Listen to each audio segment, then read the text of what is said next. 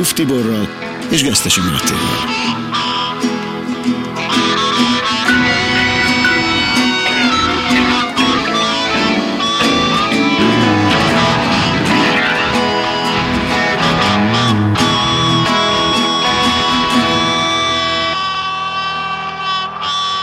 Nagyon sok szeretettel köszöntöm a kedves hallgatókat, ez a Hit filozófiájának új adása.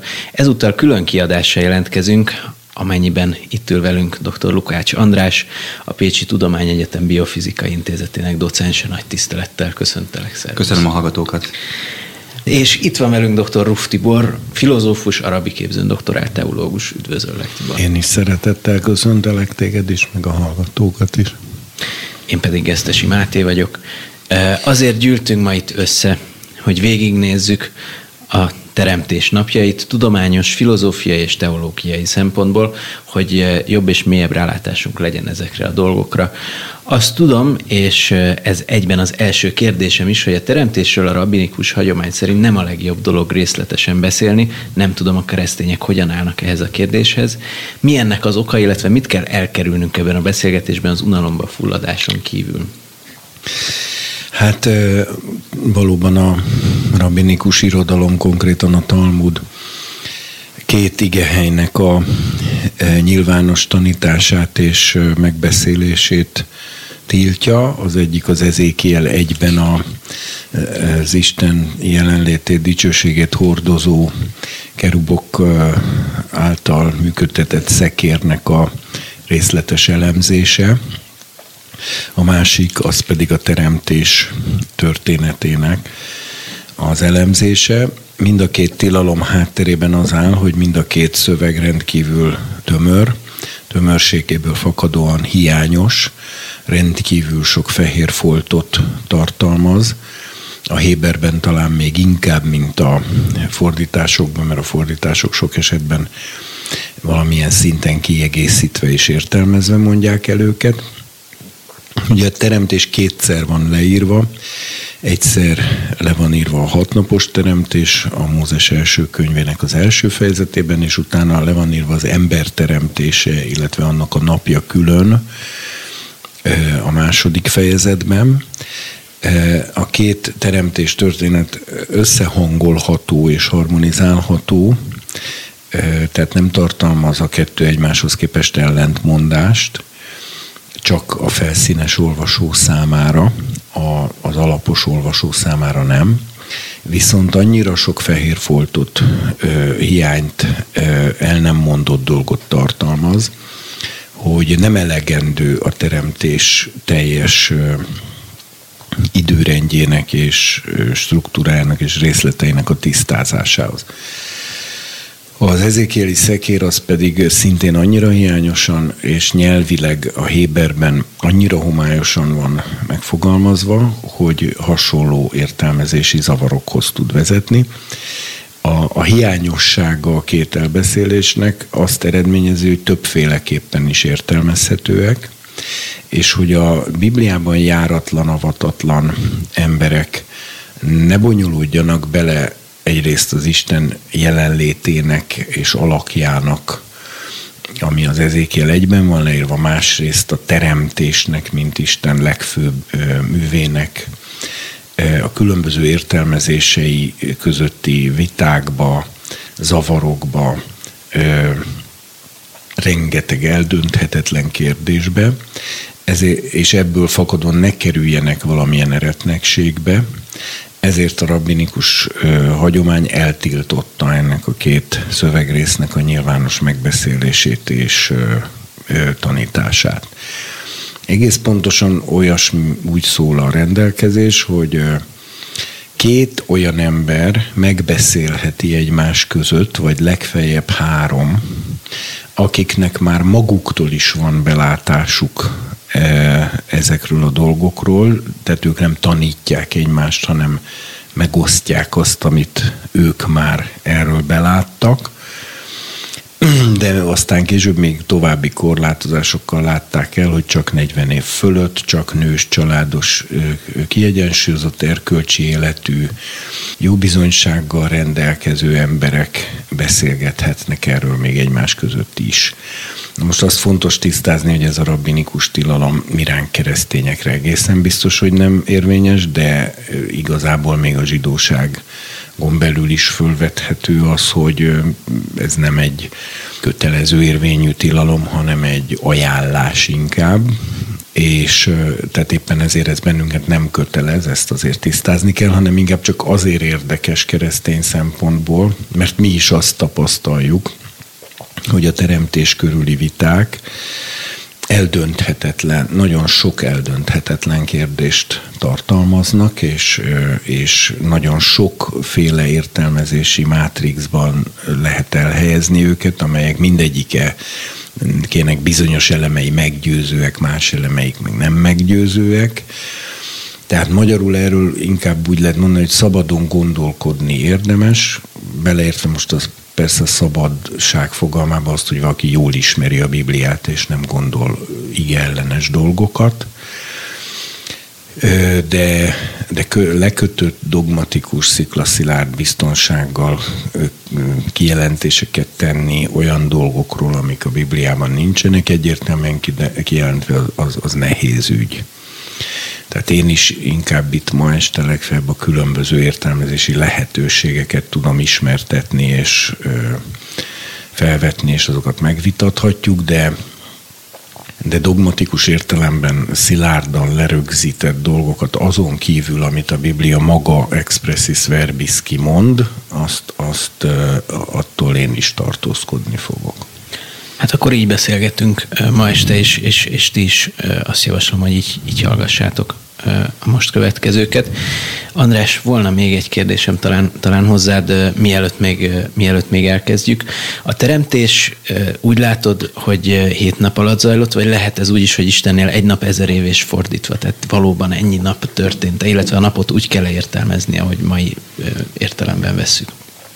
Én szerintem erre majd Tibor adja meg a végső választ, de én azt gondolom, hogy itt, itt rendes napokról van szó. Tehát ez semmilyen fajta gondot nem jelent nekem, hogy, hogy itt, uh, itt 24 órás napokról beszéljünk, tehát mint olyan lett este és reggel.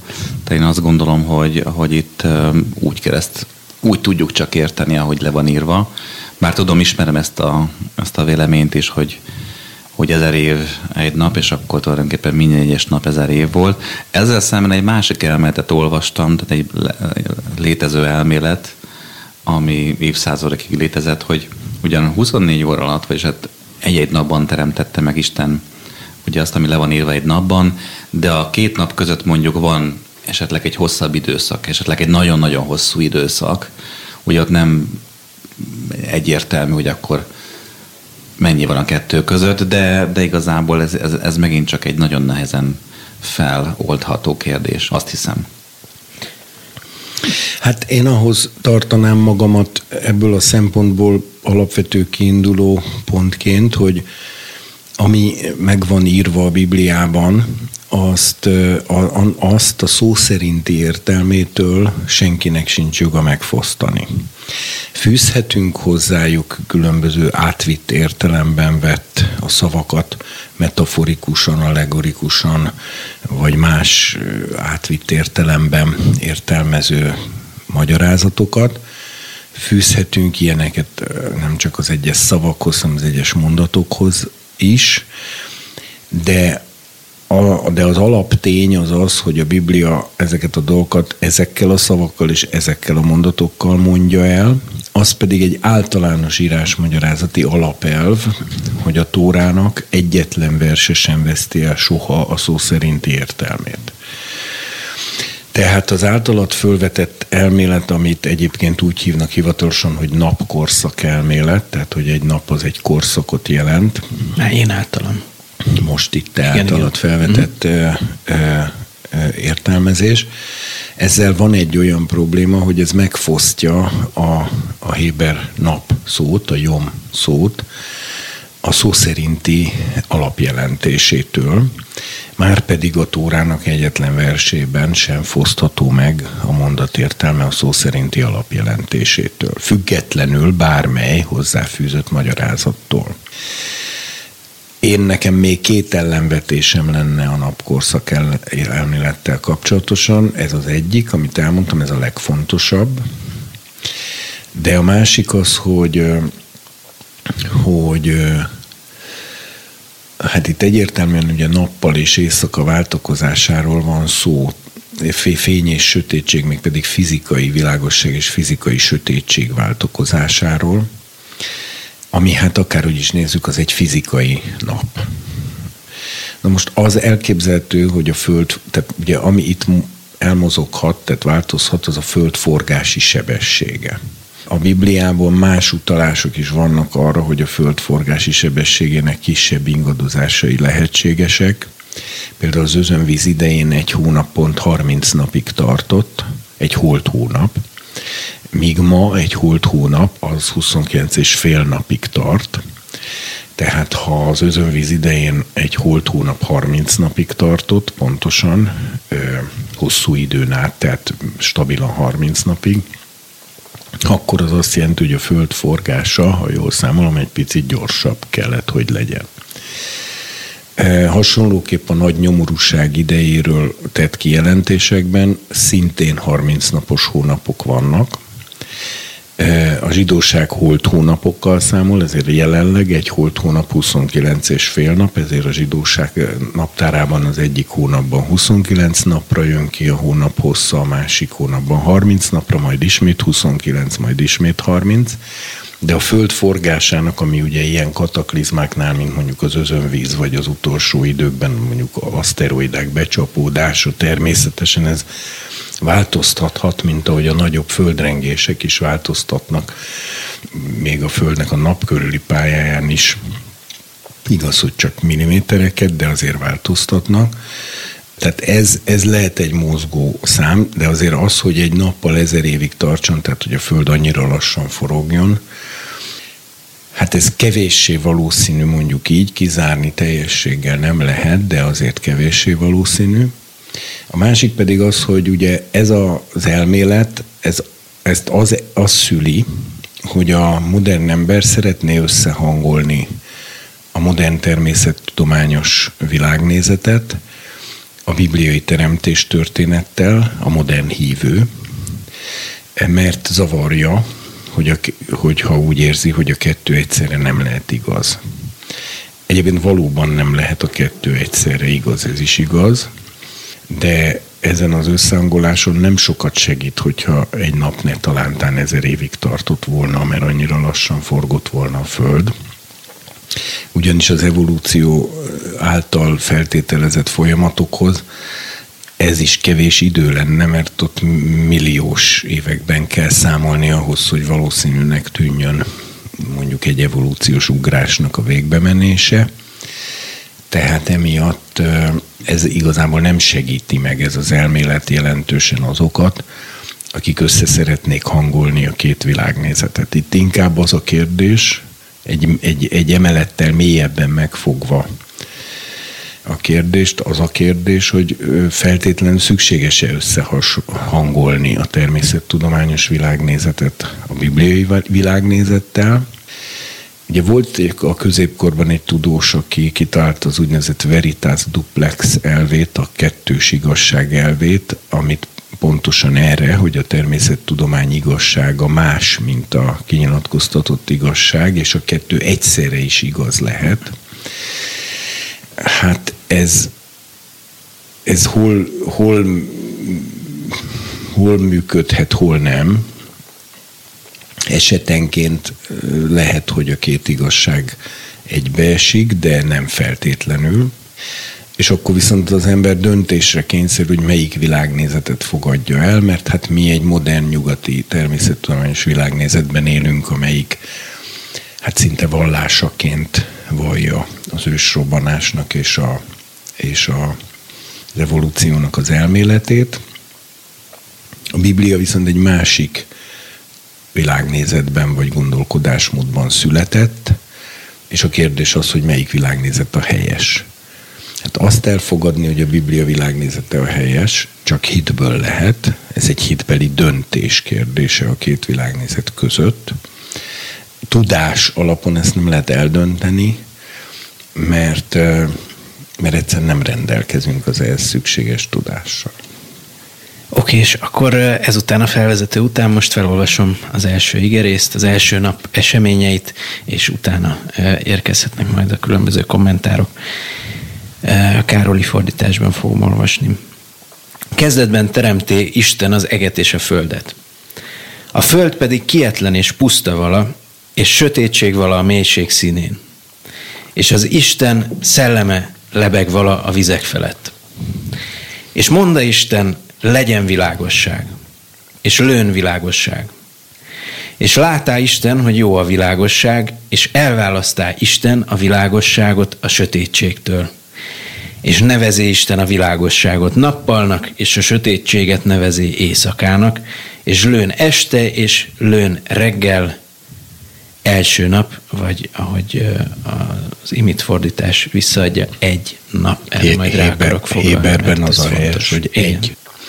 Hát itt először is én azt szeretném elmondani, hogy már az se biztos, hogy ez az első nap leírása. Mert uh, például az, a, az a, a, az elmélet, ami a természettudományos és a bibliai világnézet összehangolását a legsikeresebben tudja talán elvégezni, most szándékosan így fogalmazok, mert egy elmélet az e tekintetben a mi céljainkat hivatott elvégezni. Tehát, hogyha kitűzzük célként, hogy a hogy a, világ, a természettudományos világnézetet össze kell hangolni a bibliai világnézettel, akkor akkora különbség van a kettő között, hogy a bibliai világnézet hatnapos teremtése nem fér be semmiféle mai természettudományos elmélet keretei közé.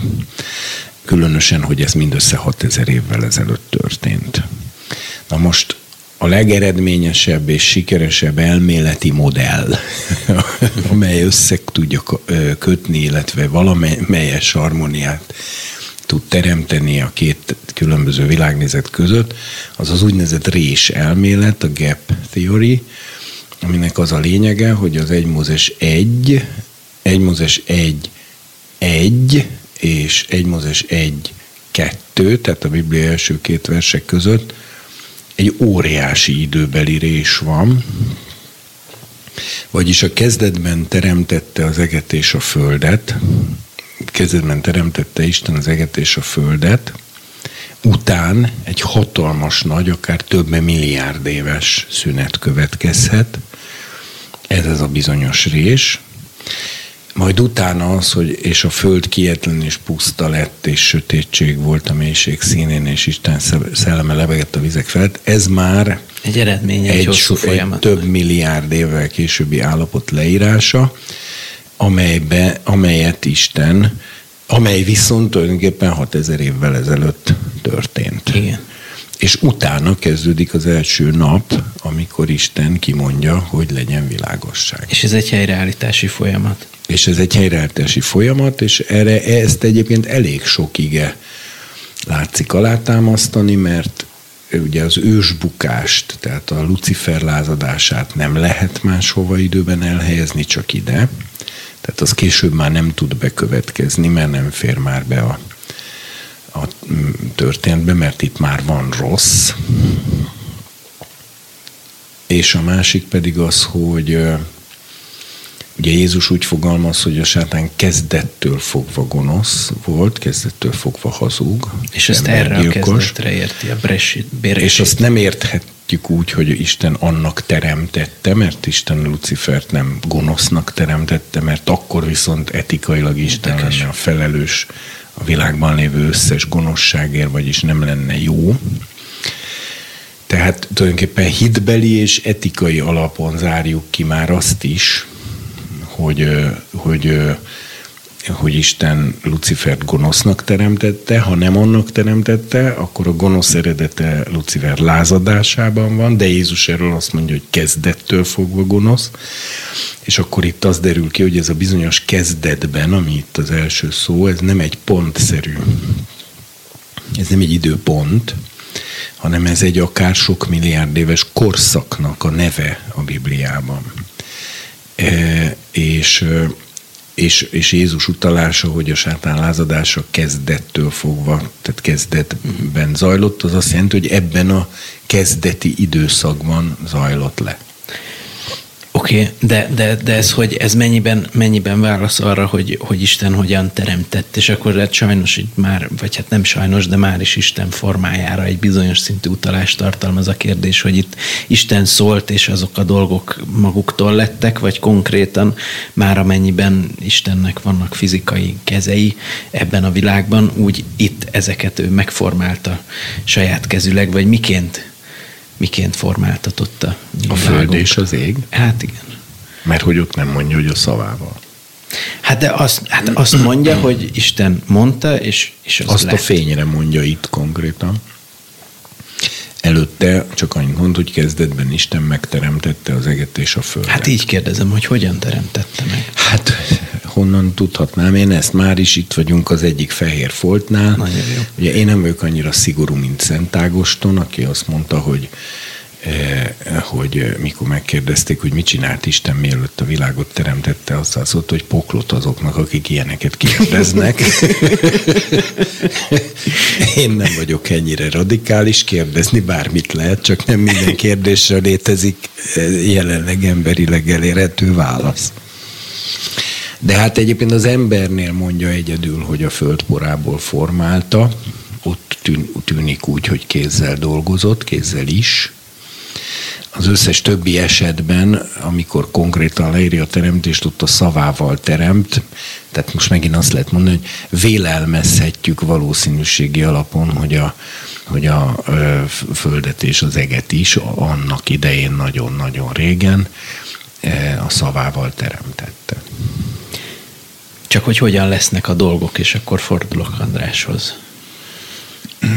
Ez nagyon, nagyon nehéz megmondani. Azt tudom elmondani, hogy a tudományos véleményre vagy kíváncsi, hogy a, mit mond erről a kozmológia, vagy mi az elfogadott kozmológiai elmélet, de ott ugye az is egy elken dolog, tehát a kozmológia nagyjából eljut addig, hogy, hogy fogalma sincs, hogy mi, le, mi van. Tehát, de ezt nagyon sokáig tudja magyarázni, tehát hogy úgy van nagyon sok minden, hogy a lényeget nem tudjuk, tehát 14 milliárd évesre teszik a, a, az időt, tehát az univerzumnak a, az élet idejét, tehát hogy akkor volt az úgynevezett ősrobbanás, és ugye ebben is már kétfajta elmélet volt az elmúlt száz évben, tehát legalább két nagy elmélet, amelyik versenget egymással. Az állandó örökké meglevő univerzum, ami, ami létezik, ami az örök, örökké valóságtól fogva, tehát nincs eleje, vége, stb. csak folyamatosan létezők, illetve, és most egyelőre az a győztes, amelyiknek van kezdete, és ezt a kezdetet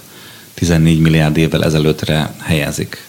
Na most ebben egy a biztos, hogy, a, hogy kezdetben sötétség volt, és akkor itt az, hogy mi történt a Földön, ugye ez a kozmológia külön nem, nem foglalkozik ezzel, de valóban itt eltelik egy sok-sok milliárd éves folyamat, ami lehetséges. Ez alatt az univerzumban elméletileg elég sok minden zajlik. És ugye itt azt is meg kell érteni, hogy mi, milyen tulajdonképpen a, a metodikája ennek az egész kutatásnak, mert ezek ugye nagyon nagy számok, és honnan lehet ilyeneket tudni, és mennyire, mennyire pontosak ezek a számok. Most ugye azt állítják, hogy már egyre pontosabbak, hogy a hából állandó meg ezek egyre pontosabbak, de gyakorlatilag amit tudni lehet, vagy amit csinálni lehet, hogy teleszkópokkal és csillagászati eszközökkel fürkészük az eget, és nézzünk pontokat, amik fény bocsájtanak ki, és ezt úgy hívják, hogy, hogy spektroszkópia, és spektroszkópiával elemezzük azt, hogy milyen elemek, milyen anyagok vannak bizonyos bolygókon, illetve milyen fényt bocsájtanak, és ebből lehet levonni következtetéseket. Tehát azért semmi sincs olyan, milyen hands-on, tehát hogy rátesszük a kezünket, és hogy közel mentünk hozzá, és láttunk. Hát ezt mi is csináltuk kiskorunkban, vagy hát iskolásokként kiültünk egy térre, egy padra, és jöttek, mentek az emberek, és megpróbáltuk kitalálni, hogy honnan jött, hova megy, hány éves lehet, stb. Kicsit, kicsit akkor ehhez hasonló végül is az ügy.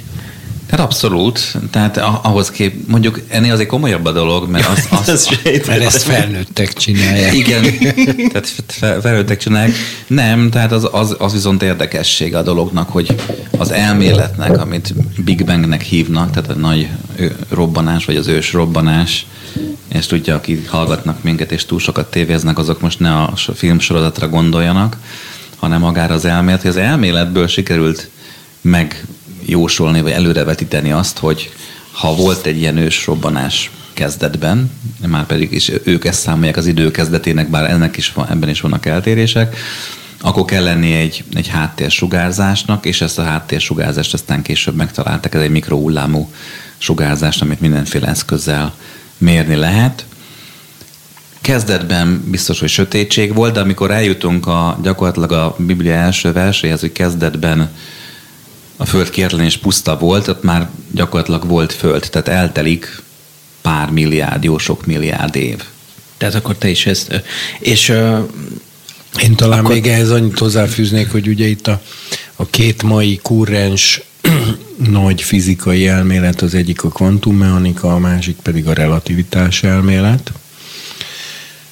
A relativitás elmélet értelmében azt lehet mondani, hogy ha az ősrobbanás elmélet helyes, akkor tulajdonképpen a tér, tér és az idő, amit ugye Einstein egy négydimenziós koordinátorrendszerben téridőként ragadott meg, ez is akkor keletkezett, tehát nem volt előtte idő, és nem volt előtte tér.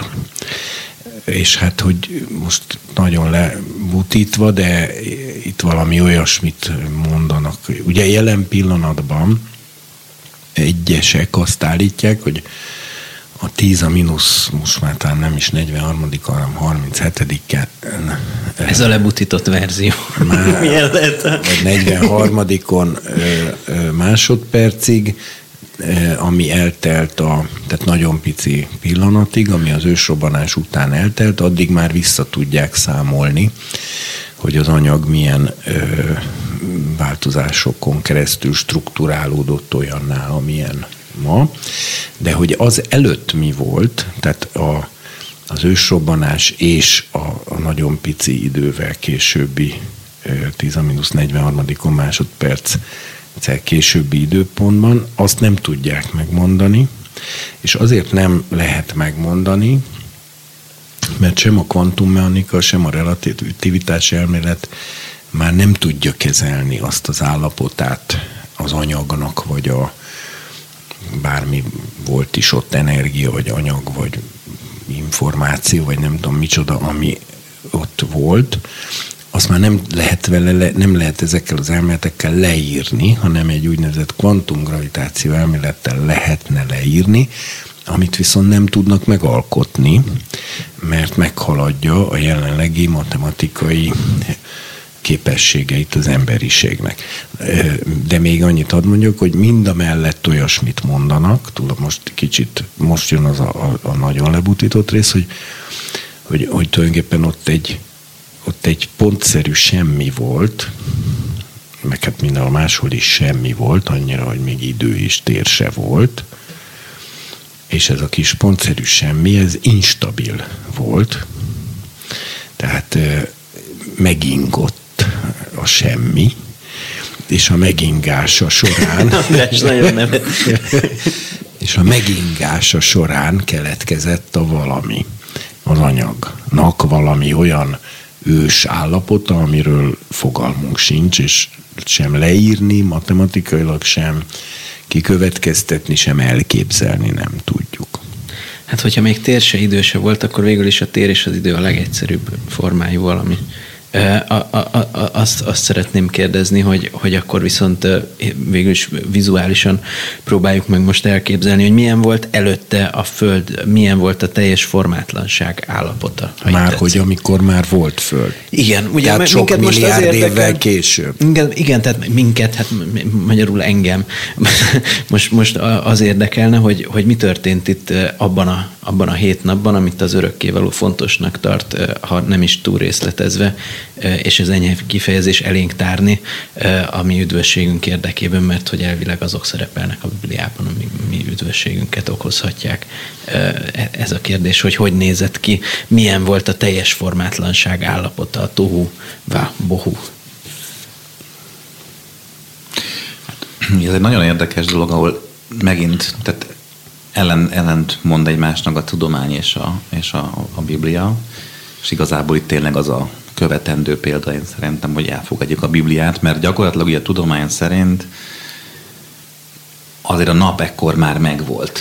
Tehát tulajdonképpen nem, ez a, ebben a kezdetben, hogy ha megvolt a Föld, és a Föld kietlen és puszta volt, akkor a napnak meg kellett lennie, mert a, azt mondja, hogy körülbelül na, most a mi napunk, hát úgy hozzávetőlegesen plusz-minusz, mit tudom én, egy, de mondjuk 5 milliárd éve jött létre a nap. És a vicces az az, hogy van, a, van egy könyv a Bill Brysonnak a majdnem minden rövid története, és abban van egy ilyen rész, hogy az ősrobbanás után csak a 10-43. másodpercre utalok, hogy az ősrobbanás után mondjuk három perccel már megvolt, nem is tudom, a galaxisoknak egy jelentős része. Tehát három perc, amint én megsütsz egy tökörtojást, addig gyakorlatilag létrehozod az univerzum túlnyomó részét. Ez egy vicces dolog. Tehát, hogy három perc az már eszmetlen hosszú idő, az alatt már olyan mennyiségű anyag és energia és szabadult fel, és entrópia, hogy, hogy az a már könnyű számolni.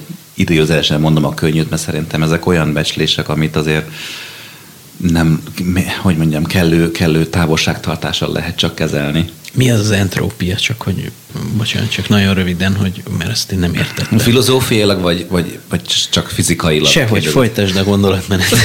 hát az entrópia ugye az a rendezetlenségnek ugye a mértéke, tehát minél nagyobb a rendezetlenség, annál nagyobb, jobban nő, tehát ezt úgy, úgy lehet lefordítani, gondolja a saját szobádra, tehát, hogyha nem fektetsz be energiát, akkor egyre nagyobb lesz a rendetlenség, vagy a rendezetlenség, tehát nő az entrópia.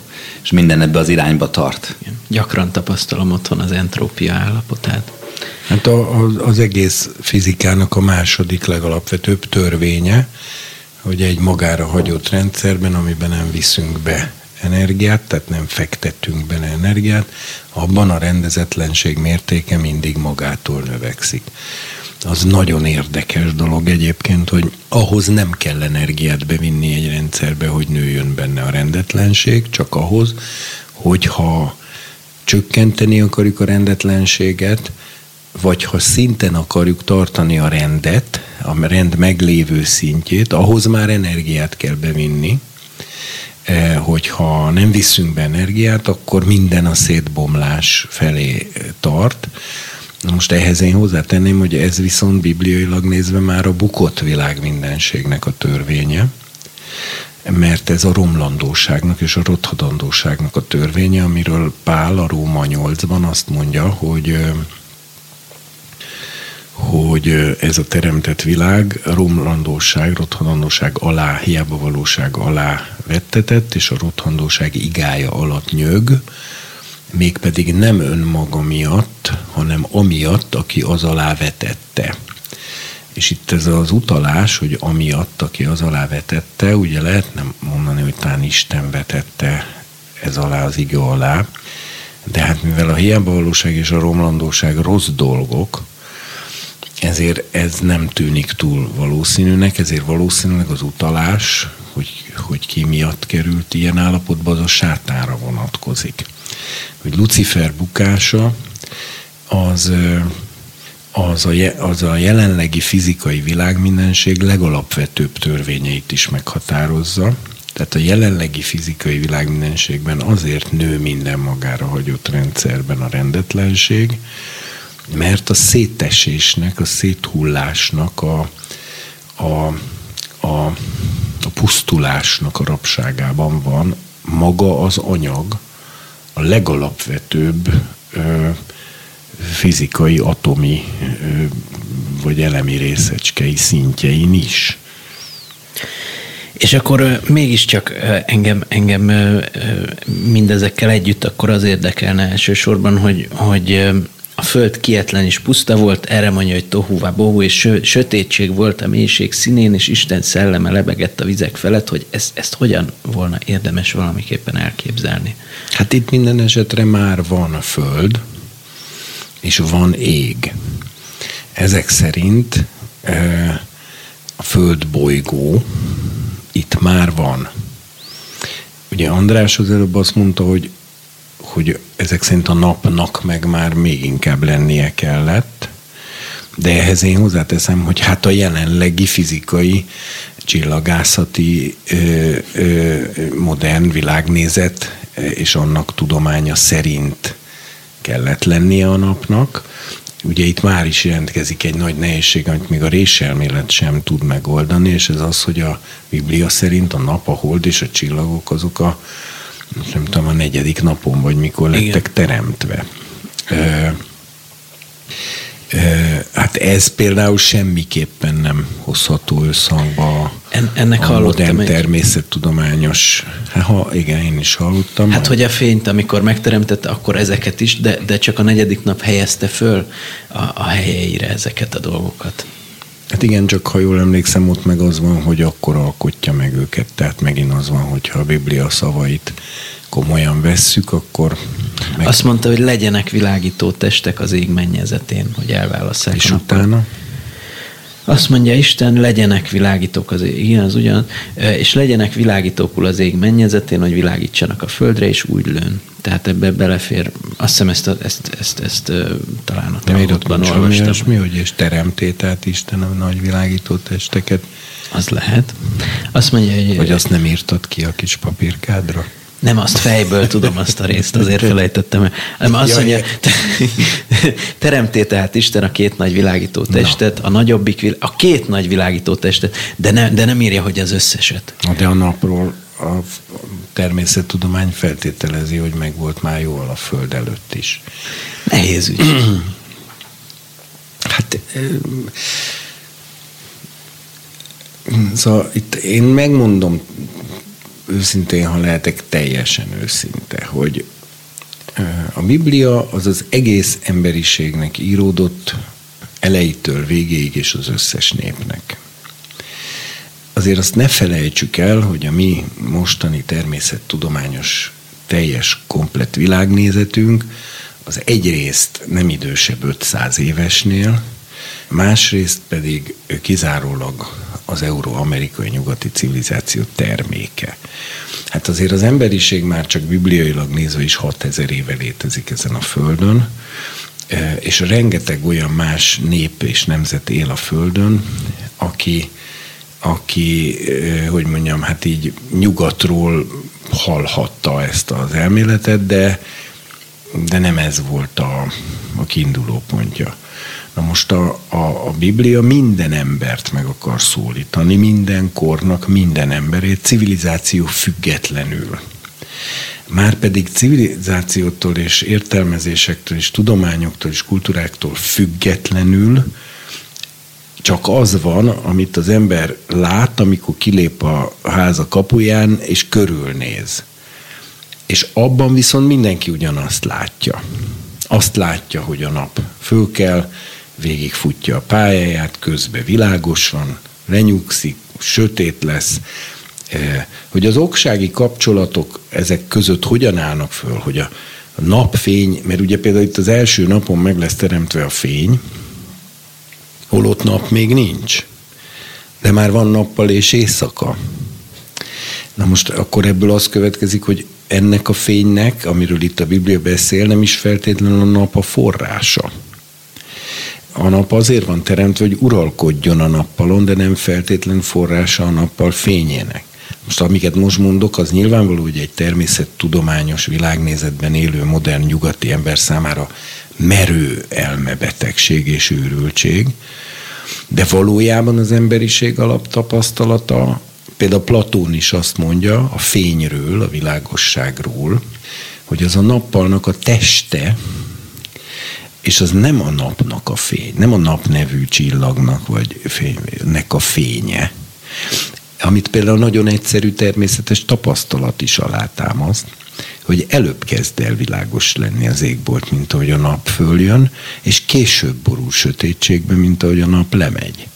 Na most erre a modern természettudományos ember rögtön azt mondja, hogy persze, persze, hát mert a légkörön szóródik a fény, és ezért amikor már közeledik a nap feltűnése a látóhatár felé, akkor ugye nap már egy olyan szögbe van a Földhöz képest, hogy a légkört már megvilágítja, annak a fényét látjuk mi, mint a hajnalnak a fényét, a viradatnak a fényét, és aztán, mikor az már elég világosan világít, akkor jön csak ki a nap. Ebből az ókori ember, vagy a, meg, a, meg, a, meg a nem nyugati ember azt a következtetést vonta le, hogy a nappalnak a fénye az nem a napból származik, hanem ez egy önálló fény, a nap pedig csak egy időjelző mutatója tulajdonképpen, mert az idő kijelzésére van csinálva.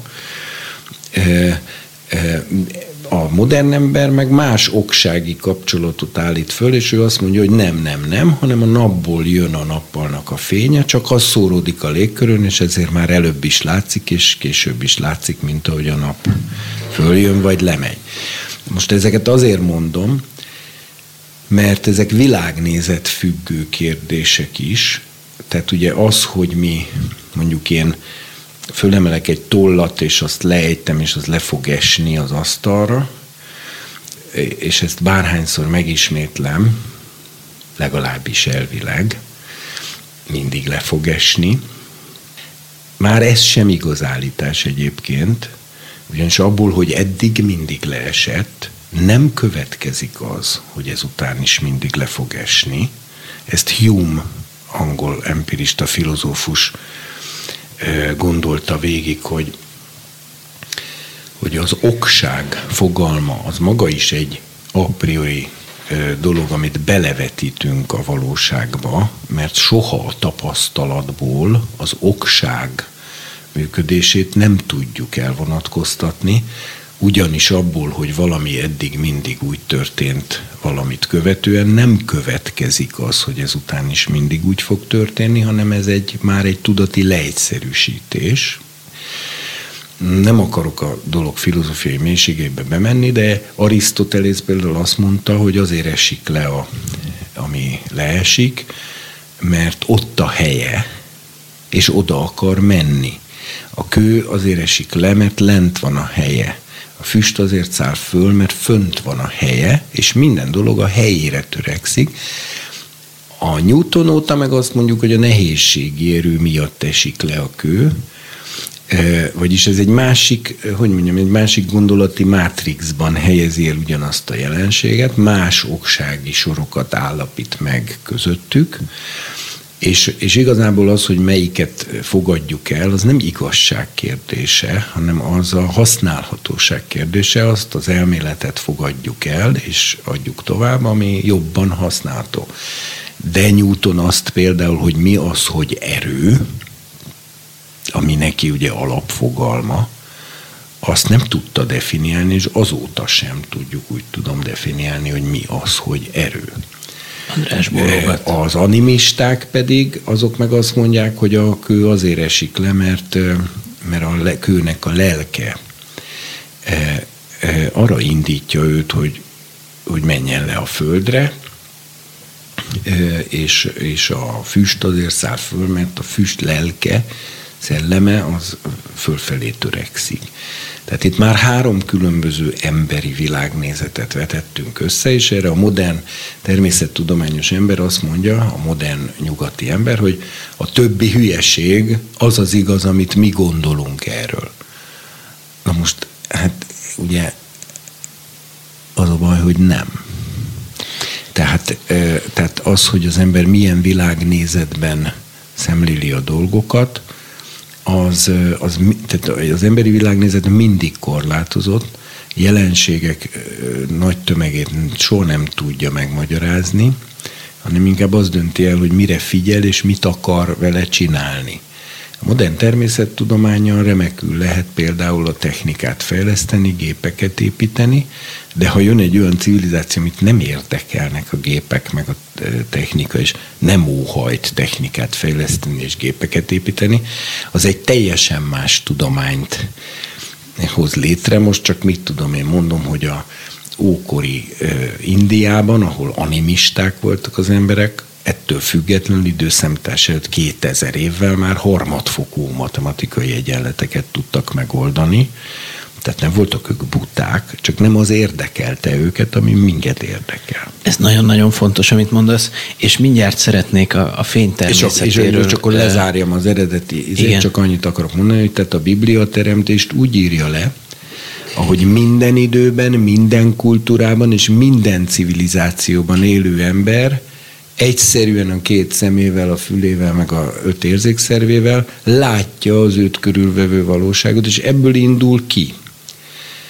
Ez az, ami minden ember számára közös élettapasztalat, az ennek a különböző értelmezéseire alkotott különböző kultúrafüggő elméleti rendszerek és tudományok, mert ugyanilyen magas szinten ki volt dolgozva az animizmus rendszere is, mint a mi rendszerünk, csak mi már azt nem tudjuk, hogy az milyen maga, de mondjuk az egyiptomi varázslók azért tudták vérre változtatni a ö, vizeket, meg, ö, meg kigyóvá botjukat ők is, mert ö, egy másik tudományban szemlélték a világot, és az a tudomány nagyon részletesen kidolgozott tudomány volt, és nem volt butább tudomány, mint a mi tudományunk.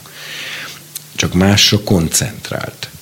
Tehát ezeket mind azért mondom, mert a, mert a Biblia azt a közös pontot keresi, amit a világon bárhol, aki Bibliát olvas, ha egy őserdő közepén olvassa, mint amazonaszi indián, vagy hogyha egy, egy mit tudom én, fizikai kutatóintézetben, vagy hadronütköztetőben dolgozó mérnök olvassa, mindenkinek ugyanazt az alapvető emberi közlést teszi, és nem, nem megy bele nagyon abba, hogy... Nekem nagyon tetszett az a mondat, hogy hogy a, a, a Biblia, amikor így leakadnak ilyen számoknál, hogy mind oda mentek, de közben meg aztán kiderül, hogy mégsem mindenki, hogy a Biblia az emberi nyelven íródott.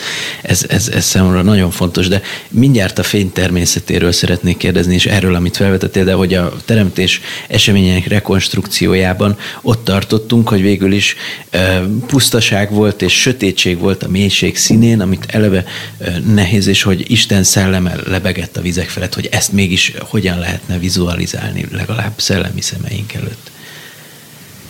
Ezt kezdted el végül is elmondani, ez kibomlott, Hát Mert hogy azt mondtátok, hogy a napot azt lehetett volna fel, azt már lehet feltételezni ebben a pillanatban, e, és akkor ebből következett az, hogy a fény az nap nélkül is e, létezhetett, sőt, hát azt írja a Biblia, hogy létezett is valamiképpen. A fény. Igen. Azt kérdez. Hát ugye összeegyeztethető akarjuk, igazából itt arról van szó, amit a Tibor mondott, az én mélyen egyetértek. Tehát, hogy amit mi tudunk most, mint, ami, mint modern tudomány, az gyakorlatilag összesen száz évnek a, az úgymond a vívmánya. Tehát egy nagyon intenzív száz év, nagyon sikeres száz év különben, tehát most gondolok a kvantummechanikára és az általános relativitás elméletre, hogy az 1916-os az általános relativitás elmélet, a kvantummechanika körülbelül úgy szintén, tehát egy picit később, már a végső for uh, egyenletek, tehát összes, összesen száz évről beszélünk. Most ez száz év ez nagyon sikeres volt, és nagyon sok mindent megmagyaráztak. A probléma ezzel az, hogy, hogy uh, nagyon sok kutatónak és tudósnak aztán ebből az, azt a végkonklúziót vonta le, a következtetést, hogy mindent meg tudunk magyarázni. Miközben nem. Tehát miközben rengeteg kérdés van, tehát hogyha csak elolvassuk, van egy rövid ilyen kozmológia könyvem, hogy a végső időelmélet nyomában, és hát gyakorlatilag csak kérdések halmaza van benne egymást követően, hogy mikor túl kéne számolni az időt, és hogy mi volt pontosan. Tehát rengeteg kérdés megmarad, ez egyik. Miközben, és, és, de ugyanakkor meg az, az, az a jó benne, hogy működik. Amire működik, arra érdemes használni. Amire nem működik, arra pedig nem tudjuk még kiterjeszteni. Tehát mondok egy egyszerű példát, ezt a előző beszélgetésben is elmondtam, de van egy olyan Indiana Jones film, amiben az Indiana Jonesnak át kell menni a, a másik oldalra, és nincs ott semmi. És hinnie kell. És hinnie kell, így van. Szépen és akkor neki, mutatja meg a neki hídben ki kell úgymond lépni, de nincs híd. És akkor ő hídben ugye kilép a semmiben, és lá, rálép valamire, kiderül, hogy mégis van ott valami híd, csak hát nem látszik. Legyen ez a híd a valóság, és akkor az India ugye nagyon okos, mert vissza is kéne jönni ezen a hídon, ezért fog egy marék homokot, és rászórja, rászórja erre a hídra. És uh, szerintem, tehát a, a kvantummechanika is, meg az általános relativitás elmélet is gyakorlatilag ez a homok rászorod a hídra, láttatja a valóságot, de nem a valóság. Segít a formáját, a valóság formáját megmutatni ezt a hidat, hogy van ott valami, segít neked, hogy visszatérje a hídon, De hogy mi van ott pontosan, azt, azt sose tudod meg valójában, mert azt, azt nem tudod megragadni. A homok viszont segít. Tehát gyakorlatilag a modern fizika, ez, ez a homok, és sok mindent meg tud magyarázni, de gyakorlatilag azért itt azt, azt nem szabad elfelejteni, és emlékezni kell rá, hogy maguk, akik kitalálták a kvantummechanikát, azok is teljesen, uh, hogy mondjam, az életük végéig bizonytalanságban voltak, hogy ezt hogy lehetne jobban bebizonyítani, hogy meg voltak lepve, hogy ez ilyen jól működik, miközben találgatás útján történt az egész. Tehát találgattak, próbálkoztak Schrödinger és a többiek.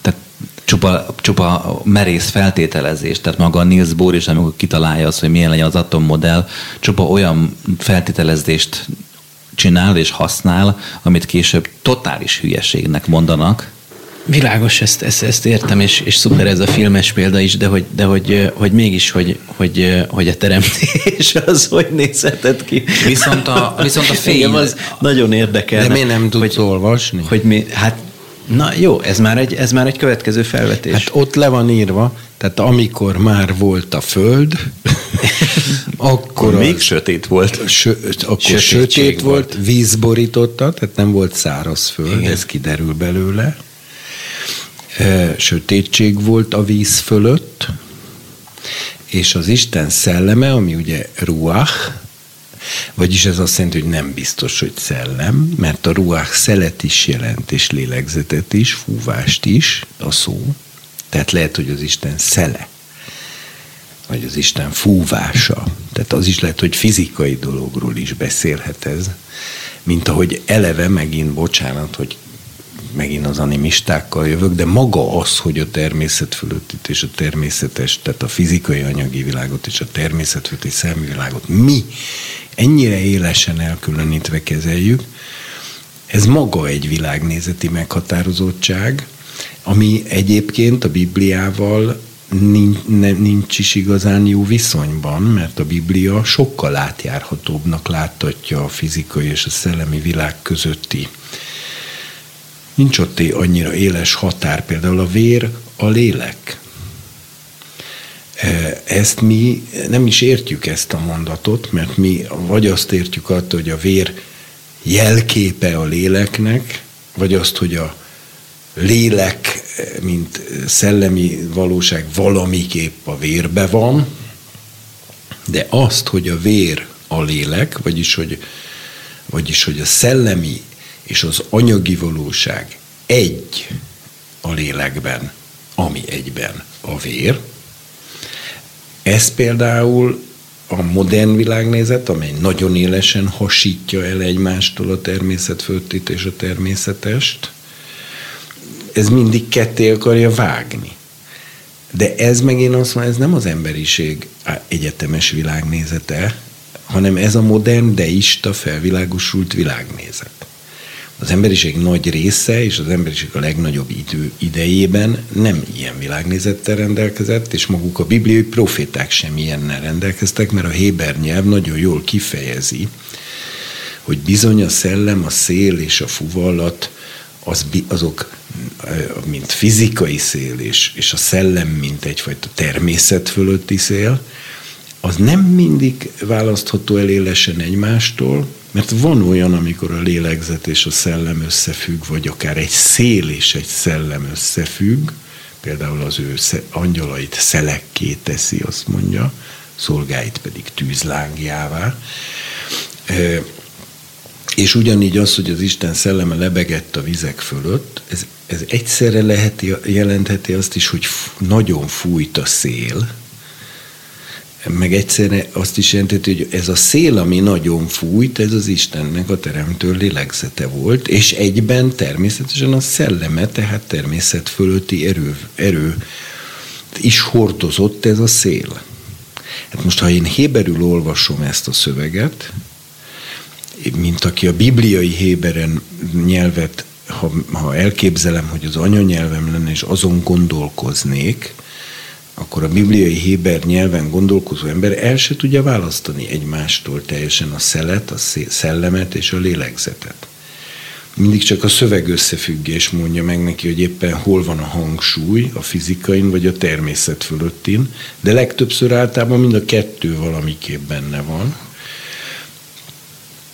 Például a, a, a harag is ruach, mert olyankor az ember vesz egy mély lélegzetet és ordít egy nagyot, ami egyszerűen a légnyomás, tehát azt jelenti, hogy a belső légnyomása erősebb lett, és úgy jön ki a száján. Tehát ezeket azért mondom, mert a, mert hogyha a Biblia Héber szövegét nézzük, akkor a kérdésedre olyasmi a válasz, hogy a földet víz borította, a víz fölött sötétség és homály volt, és még az se biztos, hogy a víznek éles határa volt fölül, tehát az is lehet, hogy a pára, tehát ugye nem volt még meg, nem volt még meg az a mennyezet, ami elválasztja a vizeket a vizektől, és létrehoz tulajdonképpen egy légkört a tenger és az ég között, hanem, hanem egy ilyen tehát a földet víz borította, a víz és a, és a világ mindenség az űr között nem, nem tudni, hogy pontosan milyen átmenet volt, és az egész fölött pedig fújt egy szél. Egyébként nem lebegett az eredetiben, hanem kotlott. Tehát azt a szót használja rá a Héber, amit arra használ, ahogyan a madár kotlik a tojásai fölött, amiben benne van az is, hogy valamiképp az Isten szelleme keltette a földet, tehát mind ahogy a tojást kelti a tyúk.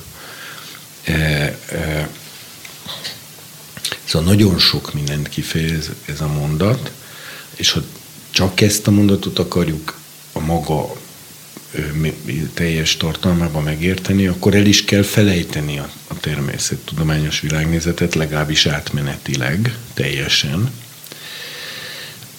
meg az egész modern világnézetet.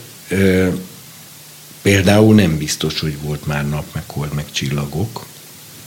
Ez csak azért mondjuk így, mert azért értelmezzük így, mert jelenleg a természettudomány állása szerint mindenképpen kellett már lenni a napnak, holdnak, csillagoknak. De hát ugye a filozófusok azok mindig lázadók, tehát jó értelemben.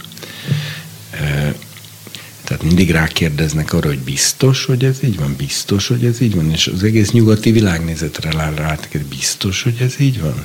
Biztos, hogy nem, nem áll közelebb a valósághoz az, hogy egy, hogy egy kígyó az egy szellemi lény is, hogy a vér az egy szellemi szerv is, hogy a szél és a szellem között igenis van összefüggés, hiszen rossz kedvünk lesz, amikor, amikor rossz idő van például. Ez egy nagyszerű dolog, és akkor ebbe, ebbe érkezett be, úgy érezte Isten, hogy vagy neki, vagy majdan az embernek, akit teremteni fog, szüksége van erre a fényre, amit, amit legelőször teremt meg. A sötétség az a fény hiánya? Hát, szerintem se neki se az ember. hát neki biztos, hogy nincs, mert Isten nem hiánylény. És a szellem sötétség szükség. nélkül is képes kotlani a földön, tehát, vagyis fény nélkül is, tehát nem... Nem meg Isten az egész teremtésre nem szorul rá. Ő nem azért teremtett, mert ő különben unatkozott volna, vagy egyedül lett volna. Hát akkor talán a növényekhez szükséges a fény, de most a, hát a növények olyanok, amilyenek meg Isten teremti őket. És akkor minek akkor igazából nem is kell fény? Hát én ennél keményebbet mondok neked. Isten nyelveken szólt. Mert amikor azt mondta, hogy legyen fény, akkor még nem volt fény. És utána mondja, hogy látta Isten, hogy a fény jó, és elnevezte nappalnak, vagyis maga is utána állapította meg, hogy na ez milyen jó lett, vagyis amikor kimondta azt a szót, amit még soha senki nem mondott ki, ez a szó nem létezett előtte, hogy fény, hiszen még fény se létezett, Hát de Istenben létezett minden. Akkor ő egy teljesen új szót mondott ki? Ez a szó előtte nem létezett. Hát ebben a világban. Ő benne létezett. Istenben. Hát honnan tudod? Hát, de honnan tudod, hogy nem? Hát ha, ha, ő, ha ő már, hogy tehát akkor miért mondja, hogy amikor már meglett a fény, akkor látta, hogy jó? Hát miért előtte nem tudta, hogy jó? De, hogy, de, de, de attól még, hogy te tudod, hogy egy receptes könyvbe le van írva egy, egy tök jó recept, attól még, amikor De meg, megvalósítod a saját konyhát világában. könyve, mert ő írt minden receptet. Én ezt értem, csak azt mondom, hogy egy valahol kipróbált dolgot a saját konyhámban is tesztelek, egy, egy másik fajta világban, ha úgy tetszik, átviszem egy negyedik dimenzióba, akkor, akkor hogy megnézzem, hogy az ott működik-e, mint amikor a, a, a fotót, papírt előhívják a sötét szobában, aztán kiviszem a fényre, és ott is megnézem, hogy jók-e a fények. Tehát, hogy ez szerintem önmagában még nem biztos, hogy érv. Hát fizikai fény, nem tudom, hogy volt-e ebben az értelemben vett fizikai fény volt-e már előtte. Valószínűleg nem. De, Mert de akkor, akkor miért utána állapítja meg, hogy jó.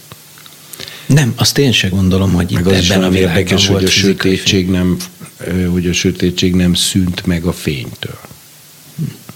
Ez azt jelenti, hogy akkor a sötétség az nem a fény hiánya. És pont, pont ez van ideírva a papírra, hogy a sötétség az a fény hiánya, vagy egy teljesen különálló valóság, illetve hogy a fény és a sötétség hogyan lehet egyszerre egy helyen egy, amikor Isten ugye elválasztotta, tehát ebből, de nem biztos. Hát, mert időben választotta el, nem térben. Aha, Mert a, a fényt elnevezte nappalnak, a sötétséget éjszakának, tehát a kettő közötti elválasztás nem térbeli, hanem időbeli elválasztás volt, a váltakozásnak az elválasztás. na de akkor is volt egy pillanat, hogy, hogy a fény és a sötétség egyszerre volt egy helyen. Vagy nem volt ilyen pillanat? Ja, hogy amiatt, hogy nem volt elválaszt? Hát úgy kérdezem, igen. Hát ez jó kérdés. Lehet, hogy az volt, hogy folytonos átmenet volt a fényből a sötétségbe, és ez ehelyett Isten egy, egy digitális változtatást eszközölt, hogy egy határt húzott, hogy ez eddig fény, eddig innentől éjszaka. Vagy nekem semmilyen gondot nem okoz azt elképzelni, Isten azt mondja, legyen, és felkapcsolja. Aztán ne legyen, lekapcsolja, ha akarja. De, de nem tudom, tehát azért próbálkoznak mindenfélevel a, a fizikusok elméletekkel, úgyhogy amikor én még másodéves voltam, akkor azzal kezdtük az elektronika órán, hogy bejött a tanár, és akkor ezt felolvasta, és akkor megkérdezte, kollega urak, akkor hogy gondolják, hogy negyedik nap lett a nap, de első nap már volt fény. És akkor senki nem tudott gondolni semmire, azon kívül, hogy nyilván én hittem benne, mert még volt egy másik csoportársamok is szintén. Szóval na erről lesz szó ebben a fél évben, mert hogy nem kell nap a fényhez, nem. Tehát H ugye a frekvencia. Tehát, hogy igazából nem, nem nincs szükség, de az univerzumban ettől függetlenül lehetett akár így egy csattintésre fény, mert hogy a, a, anélkül, hogy a naprendszerünkben meg lett volna a nap, mert ugye ez megint már a messze vezet, hogy, hogy honnan is jön a fény, de gyakorlatilag ugye az a, a modern fizikában a, a, a fénynek nagyon-nagyon sok forrása van, tehát ugye mi is tudunk csinálni fényt, nem kell hozzá nap. Tehát ilyen értelemben a háttérsugárzásnak lehet olyan színe, vagy olyan hullámhossza, amit fénynek lehet már hívni. Ez jelen lehetett az univerzumban bármelyik időpillanatban, még a nap előtt. Mert ha jól tudom, bár én már nem emlékszem ezekre, hogy az elektromágneses sugárzás az ugyanaz, csak más hullám hosszú. Meg Hát a ugye, mikro, amit- mikrohullám is igen. ugyanaz, csak más hullám. Így, így van, tehát gyakorlatilag, Azért amit az mi is fény, csak azt nem érzéked a Ezt, na de ez ellentmond a korábbi elveteknek, hogy, hogy, hogy, hogy ez emberi nyelven íródott, és hogy a mindenki számára látható nap az, az meg naplemente. Szóval értitek, hogy mondom. Hát a, a Biblia emberi nyelven íródott, de a modern természettudomány nem. De jó, csak az, hogy És ez pontosan így igaz. Arra sem emlékszem, már azt én hadd kérdezzem meg, hogy a, a, az, a, a kúrens elmélet szerint az ősrobbanás után a, a fény, tehát a, az, hogy fotonok sugároznak szét, az elég korán elkezdődik, nem? Szinte azonnal kell hozzá 400 ezer év.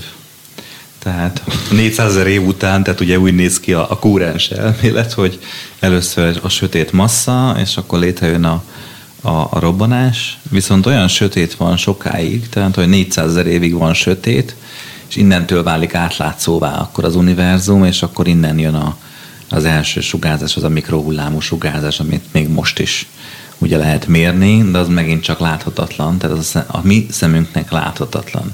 Ugye annyi van, hogy a modern fizika kiterjesztette a fénynek a, a, a fogalmát, és ugye amiről általában beszélünk hétköznapi nyelven, az a, a látható fény, a látható tartomány, az egy nagyon-nagyon szűk tartomány, miközben az elektromágneses sugárzások az egy nagy, nagyon nagy spektrumon képzelhető el, és ebben nagyon sokféle fajta fény van. Tehát. És az mind fénysebességgel megy?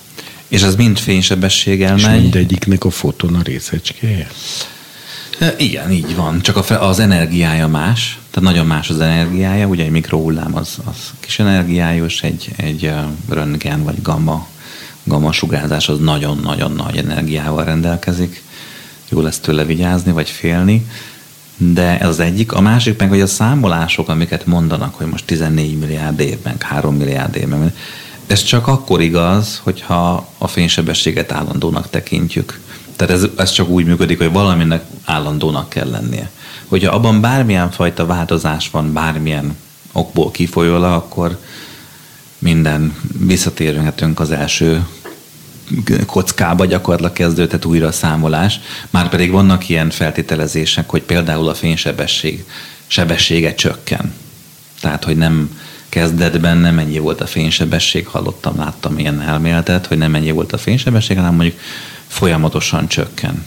Most hallottam egy, egy olyan felvetést is, hogyha a Lucifer bukása tényleg az elején megtörtént, akkor tulajdonképpen mi egy haldokló világ mindenségben élünk. Hát ez megmagyarázza, hogy És ez miért az van az entrópia. is, adott esetben akár a fénysebesség csökkenését és hasonlókat is. Igen. Hát sőt, olyannyira... Ezt tehát te ugye- fizikusként ö, ö, releváns felvetésnek tartod? Igen, mert, mert hogy ha azt mondanánk, hogy mondjuk széteső világ mindenségben élünk, akkor ez már sokkal jobban hangzik, és az megfelel a, a modern fizika vívmányainak, vagy elméleteinek. Ugye 2011-ben kaptak Nobel-díjat azért a felfedezésére, ami azt mondja, hogy a, a világegyetem tágulása, mert hogy a világegyetem tágul, ez egy, megint egy elmélet, de a tágulásra egy, egyre gyorsabb. Persze nem a, a hétköznapi ember fogalmaival, tehát nem fog az illet, a, a, a, nagy, a unokáink ko- korára véget érni, vagy szétesni, de gyakorlatilag a világegyetemnek a tágulása folyamatosan gyorsul, egyre gyorsabb és gyorsabb, tehát egyre gyorsabban esik szét, ha úgy tetszik. Persze ez a gyorsaság, ez, ez um, milliárdokban, száz milliárd években mérhető. Hát ez a mi, ez a mi a hétköznapi tapasztalatunk is alátámasztja, hogy sajnos hát bármit építünk, az, az, az, az, az, az szétesik, porosodik a szoba, és ehhez hasonló, amiket mondtatok. De akkor te hogyan képzeled el, András, hogy, hogy be, egyszer csak bevillant a fény az univerzumba, vagy legalábbis ide a Föld környékére, hogy hirtelen felkapcsolták a villanyt, és, és, és egy hatalmas, hirtelen jött villámlás keletkezett, és onnantól fogva lett fény, vagy pedig egy, egy kis szűk fénysugáron keresztül egyszer csak megvilágított egy pontot, és aztán egyre nagyobb lett, szóval ezt hogyan látjátok? Én, én előtt? is ehhez kiegészítő kérdésként, de ugyanehhez, hogy, hogy azt mondtad, hogy a galaxisok azok három perc alatt létrejöttek, vagy Azt hiszem, igen, tehát valami nagyon sok de minden- 400 ezer év kellett a fényhez? Igen, Akkor addig a galaxisok tök sötétben voltak? ezek szerint. De hát akkor lehetett a Föld sötétben, tök persze. sötétben, és már is, Nagyon sokáig. már is itt a megoldás. Hát milliárd évekig lehetett. No de a, most én a vizuális részét, ez nagyon érdekes, amit mondtál Tibor, csak hogy, a, hogy akkor a maga a kérdés az. Tehát én ezt egy picit úgy képzelem el, láttad a Truman Show-t? Tehát Igen. amikor hirtelen nappal lesz. Ennyi. Tehát, és most legyen nappal. Tehát ezt egyszerű nagyon vizuálisan elképzelni szerintem, tehát Istennek ez pontosan ennyi. Tehát mint a Truman show amikor elkezdik keresni a, a főszereplőt, akkor hirtelen nappalnak kell lennie, hogy megtalálják, és akkor a rendező azt mondja, legyen világosság, a rendező azt mondta, legyen világosság, és világosság van. Egy pillanat alatt semmi gond nincs ezzel. Ez, ez nagyon-nagyon tetszik nekem. Most csak hogy, csak hogy a hallgatók és mi mindannyian is gondolkodjunk, valamin egy érdekességet mondok, és utána felolvasom a második napot, hogy, hogy este van először, és, és, és, és nappal van utána, szóval estével kezdődik a nap. Ez csak mint, ö, ezt én nekem nem tűnt volna fel, hanem olvasok erről egy kommentárt. És mondta Isten, legyen mennyezet a víz között, amely elválassza a vizeket a vizektől. Teremté tehát Isten a mennyezetet, és elválasztá a mennyezet alatt való vizeket a mennyezet felett való vizektől, és úgy lőn. És nevezi Isten a mennyezetet égnek, és lőn este, és lőn reggel második nap. Isten az egeket formálta ö, többes számban. Vagyis hogy néz ki a többi ég, minden ég akkor keletkezett a dimenziók is akkor keletkeztek ilyen értelemben, több dimenzió, vagy az angyalok is akkor teremtődtek, ez is ez a kérdés hát a is dime- felmerül, dimenziók azok talán nem. Mm-hmm. Mert itt az a nehézség, hogy ugye ez a, ez a mennyezet, Uh-huh. tehát már az elején azt mondja, hogy kezdve megteremtette Isten az egeket és a földet. Először is ebben, hát ha nem is teljesen biztosan, de azért az, hogy az egeket mondja előbb és utána a földet, az azt jelenti, hogy amennyiben van időbeli különbség, az egek már előbb voltak, mint a Há, föld. igazad van, rosszul tettem föl. Na Igen. most az, ami utána, ami itt lesz teremtve, az nem azonos azokkal az egekkel, amik már meglettek teremtve, legalábbis vélelmezem, tehát itt semmit se lehet teljes biztonsággal mondani, mert utána ezt a mennyezetet nevezi el egeknek egyébként. Tehát például olyan értelmezés is lehetséges, hogy az első mondat, hogy kezdetben teremtette Isten az egeket és a földet, az valójában egy cím. És utána ennek a részletes leírása következik Fantasztikus. a, a továbbiakban, és akkor viszont ez a szövegrész úgy értelmeződik, hogy hogy most elmondja, a, hogy a földön ott a vizeknek, a nem tudom, sötétség, stb. fény, és akkor utána na lássunk neki az egeknek, és akkor megalkotja az egeket. Egyébként kettes számban van, ugye a Héberben van kettes szám, sámáim, sámáim, pontosabban. De az nem lehet tíz, csak kettő? Az azt jelenti? Most Az kettő, értetted? de később aztán használja a Biblia azt, hogy sömé sámáim, az azt jelenti, hogy az egek egei, azaz a kettős ég, tehát a két ég egei, az ugye, ha a másik is, a sömé is, az viszont lehet többes szám is, meg kettes szám is nyelvtanilag, akkor az lehet a két ég két ege, vagy lehet a két ég sok ege, több ege. És akkor az is lehet, hogy ez, hogy az egek egei, az olyasmit fejez ki, hogy az, az egek egei, azok ugyanúgy viszonyulnak az egekhez, mint ahogyan az egek viszonyulnak a földhöz. Tehát mondjuk csak a sömé sámáim kifejezésből arra lehet következtetni, hogy négy, évne, négy égnek minimálisan léteznie kell. De ugye a zsidó hagyományban felvetődik a hét ég, valamint felvetődik a tíz ég lehetősége is, és akkor még nem beszéltünk a muszlimokról, akik szerint száz ég van, és mindegyik között akkora távolság van, mint az ég és a föld között. De hát a muszlim hitet nem tekintjük kinyilatkoztatottnak, de ugyanúgy a rabbinikus hagyományt se feltétlenül. Tehát mondjuk bibliailag azt lehet mondani, hogy ugye Pál is beszél a harmadik égről, plusz a sömé sámáim az úgy tűnik, hogy minimum négyet jelent, tehát a minimum négy ég az mondható. És az égnek végül is akkor, akkor van valamilyen fajta anyaga, ami újszerű dologként keletkezett ebben a világban, a, föld fölött. Illetve még egy kérdés ezzel kapcsolatban, hogy az ég az egyszerre tűz és víz lehet-e, mert ez egy lehetősége a szó összetételnek héberül. Tehát az égnek az anyagára próbálok A sámáim? Igen. Ja, hogy Van- a- az és, az és, és a, és a hát van máim. ilyen, igen. Hát És ezt nagyon érdekesen, remekül adja vissza egyébként a magyar ö, égszó, hogyha így van. Hát most beszéljen az András. Én inkább csak azon gondol- gondolkoztam itt menet közben, hogy a, tehát ha felnézzünk az, az égre tulajdonképpen, tehát amit látunk, ugye arról van információnk, ahonnan még elér hozzánk a fény. Ugye az elég sokat kell, hogy menjen, tehát elég messze lehet látni, de az az szükséges, hogy elérjen hozzánk a fény. Na most, ha kinézzünk az égbe, ugye most van legalább egy nagy teleszkóp, vagy több is van, amikor a Hubble teleszkópnak a, a felvételeit, ha megnézzük, ugye egyrésztről csodálatosak, másrésztről pedig hátborzongató. Mert ha megnézzük, minél távolabb és távolabb nézünk bele az univerzumba, és a rengeteg csillag és minden, ez az egész valóság olyan rideg.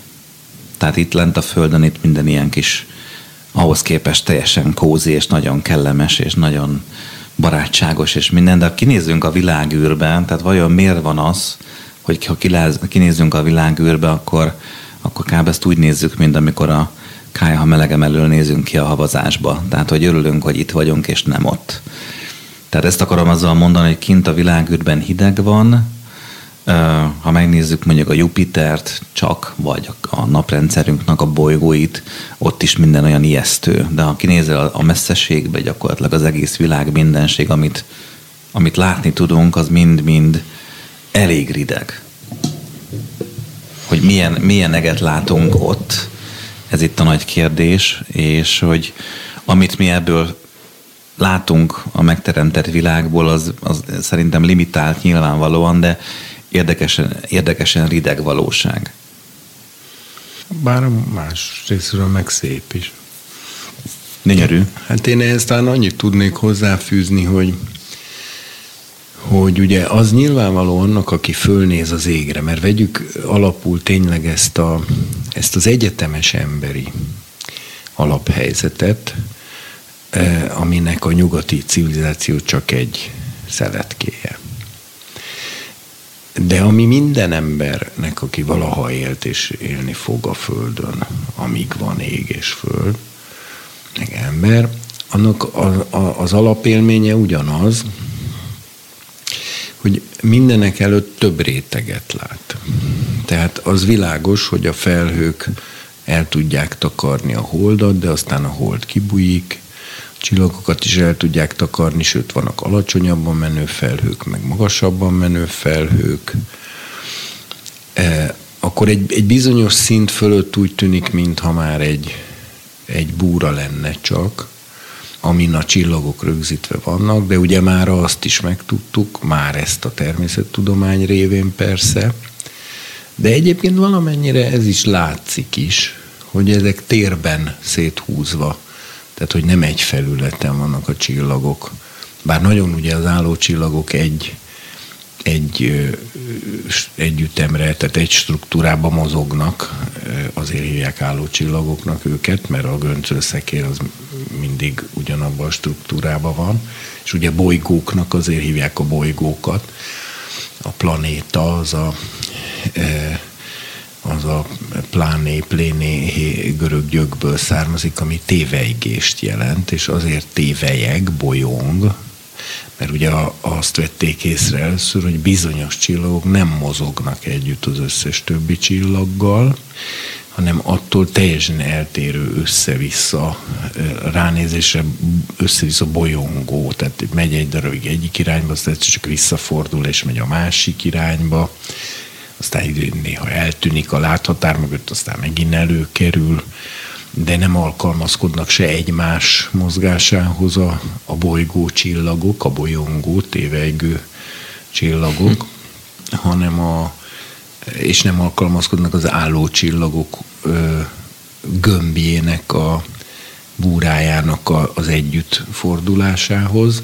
Ugyanehhez nem alkalmazkodik a nap, se a hold, de azok egymáshoz sem. Tehát, hogyha úgy képzelem el, mint hogyha felém, fölém tett ö, átlátszó gömbökre lennének rögzítve, mondjuk az álló csillagok. Úgy tűnik, mintha egy gömbön lennének rögzítve, mert teljesen együtt mozognak, de akkor az egy másik gömb, mint amin az egyik bolygó forog, meg egy másik, mint amin a másik, meg egy megint másik gömbön forog a nap, és egy másik gömbön a hold és akkor meg, még megint másik gömbökön a felhők különböző rétegei, illetve az már nem is biztos, hogy gömbön van, de hát mindenképpen egy térbeli ö, struktúrát látok, ha csak fölnézek. És ez azért érdekes, mert a Károli például úgy fordítja, hogy a mikor Isten megteremtette a napot, holdat, csillagot, helyeztetté azokat az ég mennyezetére. De a Héberben a b prepozíció szerepel, tehát az ég mennyezeté be tette, tehát ott is az, mint a sűjesztett fényforrás, világító test a lakásba, hogy ez, egy, hogy ez a rákíjá, ez a mennyezet, e, ugye valamiféle szilárdságot jelent egyébként egész pontosan, hogy ez, ez egy, ennek van mélysége. E, és szemmel láthatólag több rétegből áll. Tehát ez egy több rétegű, e, több rétegű, egymás fölé rétegzett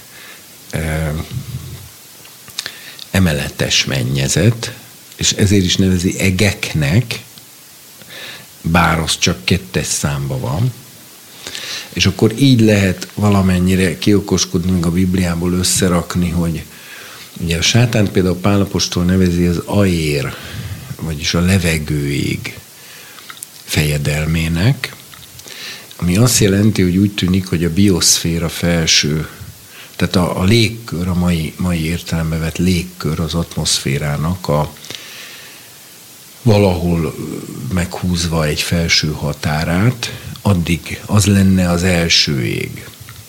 Azon, azon belül, azon alul, vagy annak a, a rétegzett felszínén mozognak a felhők, befelé, tehát be, belülről nézve az a, alsó felszínén, hogy így mondjam, E, és erre azt mondja, hogy amikor az égmadarait megalkotta, hogy helyeztette azokat is a vagy ne, bocsánat, azokat nem helyeztette, hanem azt mondta, hogy rebdessenek az ég színén, vagyis az, az ég mennyezetének, az egek mennyezetének a színén.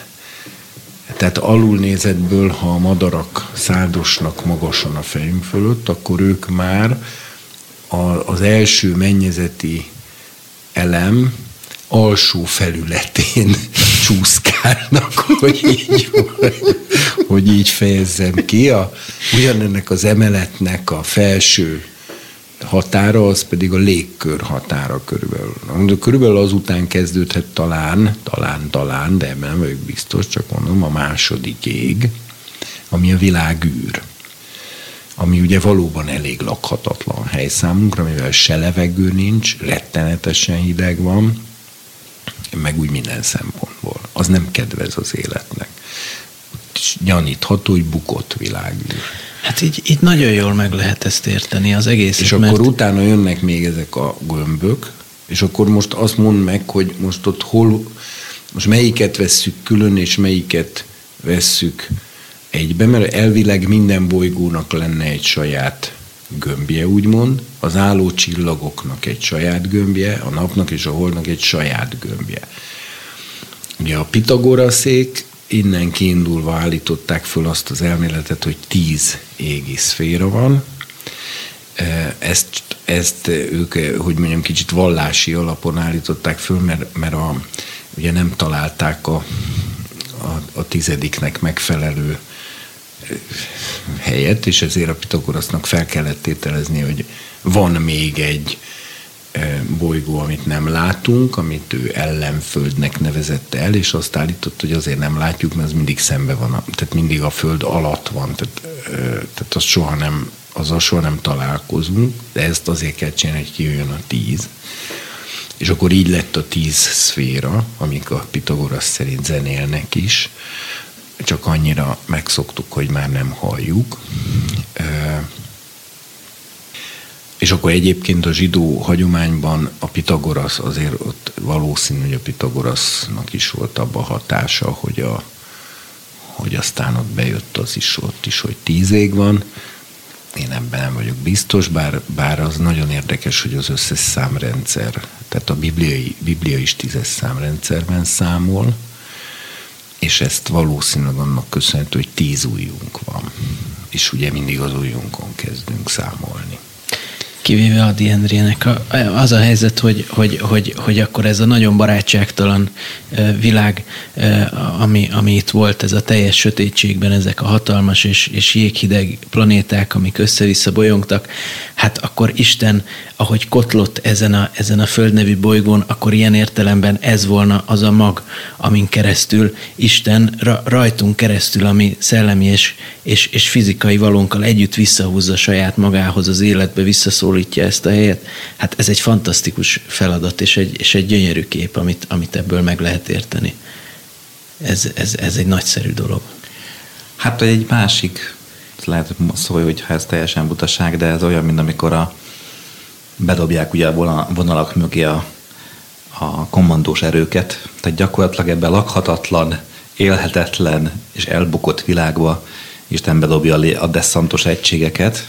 Ugye ez az isteni időszámításban ez csak gyakorlatilag egy rövid hadművelet, ami a végén győzelemre fog vezetni. Tehát bedobja az embert egy desszantos egységként a földre. Nem mindenhova, hanem egyetlen egy kis pontra, majd ott megveti a lábát, és majd megvívja a harcot.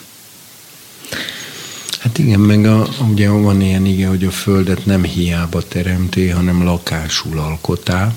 Ez a Jeremiásnál van, vagy Ézsajás. Ott úgy mondja, hogy nem tohunak teremtette, hanem lakásnak. Ugye a réselmélet képviselői eh, magam is közel állónak érzem magamhoz, bár nem százszázalékos bizonyosságú dolog, E, erre az igére építik föl azt, hogy lehetetlen, hogy Isten a Földet eleve tohunak teremtette volna, és ez bizonyítja, hogy az a bizonyos tohu és bohu, ami a legelején fennáll, az már egy ítéletnek, a bukás ítéletének a következménye. Ha viszont arra koncentrálok, hogy utána visszaalkotta lakássá, mert hát valóban az a helyzet, hogy a Föld ilyen értelmemben a sötét és hideg világ mindenségben egy ilyen nagyon lakályos és kedves kis gyöngyszem. Bár most ugye kutatják, hogy vannak-e még hasonlók, és most már mondják, hogy biztos vannak hasonlók, de hát ugye még eddig nem találkoztunk velük közelebbről, de lehetnek, de minden esetre a Föld az meg biztos, hogy ilyen. És hát ugye azért a Földnek a, a, az élő világot, tehát a bioszférája, az tényleg olyan gyönyörűséget hozott létre, tehát most akár a madarak reddeséséről, vagy a virágokról, vagy a patakokról, vagy a halakról, vagy a, vagy a lepkékről, vagy a zőzekről, szarvasokról, hegyekről, havasokról, fenyvesekről, bármiről beszélünk, vagy bármire gondolunk. Egyszer egy gyönyörű, de például az, hogy az égnek hányféle színe van, amikor nap már nyugvóra vagy kelőre készülődik, hogy nem csak az, hogy kék meg piros, hanem ott a lilának, a zöldnek, a szürkének, a kéknek mindenféle árnyalatai folynak össze, és egyszer együtt autóztam egy belső építész barátommal, és gyönyörű volt az ég, ahogy mentünk az autópályán, és mondtam neki, hogy na mit szólsz, belső építészeti szempontból szerinted ez milyen megoldás? És akkor erről azt mondta, hogy a mester felülmúlhatatlan. Mert hát ráadásul minden nap más tapéta van fölöttünk. És az egyik gyönyörűbb, mint a másik. És ha piros az ég, akkor szél közeledik. A, a vizeknek a szétválasztása az úgy nézett ki, hogy szóval ilyen mózesi képet kell, vagy érdemes, vagy ti hogy képzelitek el, hogy egyszer csak fény lett, és akkor egyszer csak elszakadt a víz egyik réteg a másik rétegétől, és fölszállt, és megalkotta a légteret. Valami ilyesmi. És hogy ebben lehetett oksági dolog, hogy elpárologtatta a fény valamiképpen a víznek egy részét.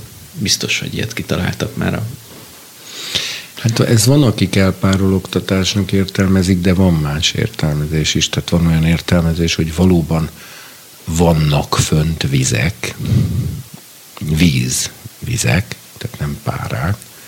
Tehát nem a felhők itt azok, amik fölment a, víz, a fönti víz, hanem hogy vízburok veszi körül például akár az univerzumot. E, aztán volt olyan nézet, hogy, hogy ez a vízburok nem ott, ott volt, hanem a valahol a mai légkörnek a felső határánál, de vízburok volt, ami üvegház hatást hozott létre, ami miatt a Föld belső klímája, meg minden sokkal kellemesebb és egészségesebb volt, és ez szakadt le az, az özönvízkor. És azért most már nincsen ez fölöttünk. Ugye az özönvízzel kapcsolatban két dolgot szoktak mondani a, a, azok, akik ezt igyekeznek a természettudományos világnézettel összehangoltan tárgyalni, hogy hogy ugye utána, csak az özönvíz után mondja, hogy, hogy ezek után hideg és meleg nyár, tél, ősz és tavasz meg nem szűnnek, vagyis hogy az évszakok létrejötte és a nagy hőingadozások létrejötte, és ezt úgy magyarázzák, hogy egyrészt a föld tengelye akkor ferdülhetett el, mert ugye a, az évszakoknak az az oka, hogy a föld tengelye az ferde, a nap körüli pályáján, keringési pályájának a síkjához képes nem merőleges. Ettől vannak évszakok. Olyat is, és, igen. akkor, és akkor a, a másik pedig, hogy, tehát, hogy egyrészt egy ilyen víz gömb lehetett a föld körül, tehát egy ilyen vízbúra, mint egy üvegház, másrészt meg a tengelye merőleges volt még a keringési síkra. Hát én nem tudom, hogy ezek mennyire helytállóak, őszintén megmondva, mert nekem egy kicsit gyanús, hogyha ilyen vízburok lett volna a föld körül, akkor itt inkább megsültünk volna, mert az borzasztóan bent tartotta volna a András a meleget, mint ahogy a, mondjuk a Vénusznál például azt hiszem valami hasonló szituáció van, és azért nem lehet a hőmérsékletét lejjebb vinni. De nem én vagyok az, akinek ezek fölött ítélkezni kell, csak ezért mondom, hogy megint az van, hogy, hogy számos elmélet építhető föl pont amiatt, hogy nagyon-nagyon hiányos az, az maga az elbeszélés. Hát az, az, az minden esetre biztosnak tűnik, hogy, hogy a, e, ehhez, az, ehhez az akcióhoz ugyanannyi időre volt szükség, mint, mint az állatok megteremtéséhez. Szóval ez, ez, ez akkor vagy egy nagyon bonyolult, vagy egy nagyon egyszerű dolog, ezt nem tudom. De csak, csak, csak a víz kérdés kapcsán akkor, hogy ezt biztosan kivesézzük. Eső, az, meg felhők azok voltak már ekkor fölöttünk, vagy nem voltak?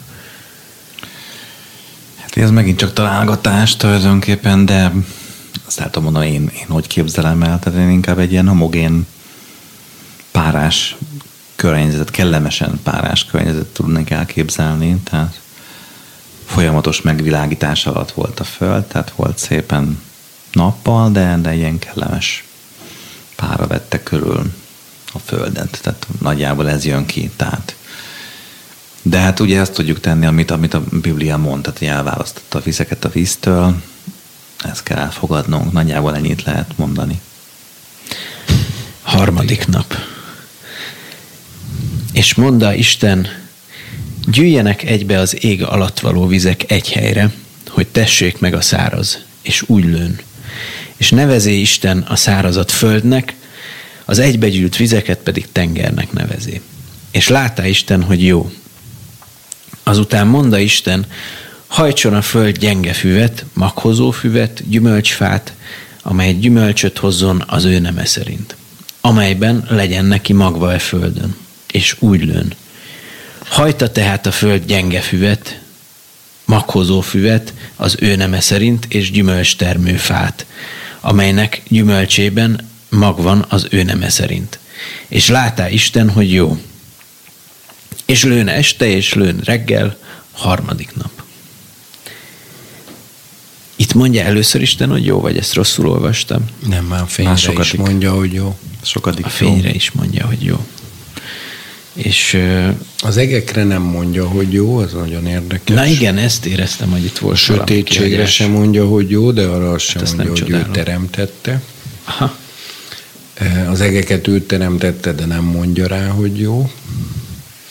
És amikor a szárazföld meglátszik, a tengerre sem mondja, hogy jó, hanem a szárazföldre.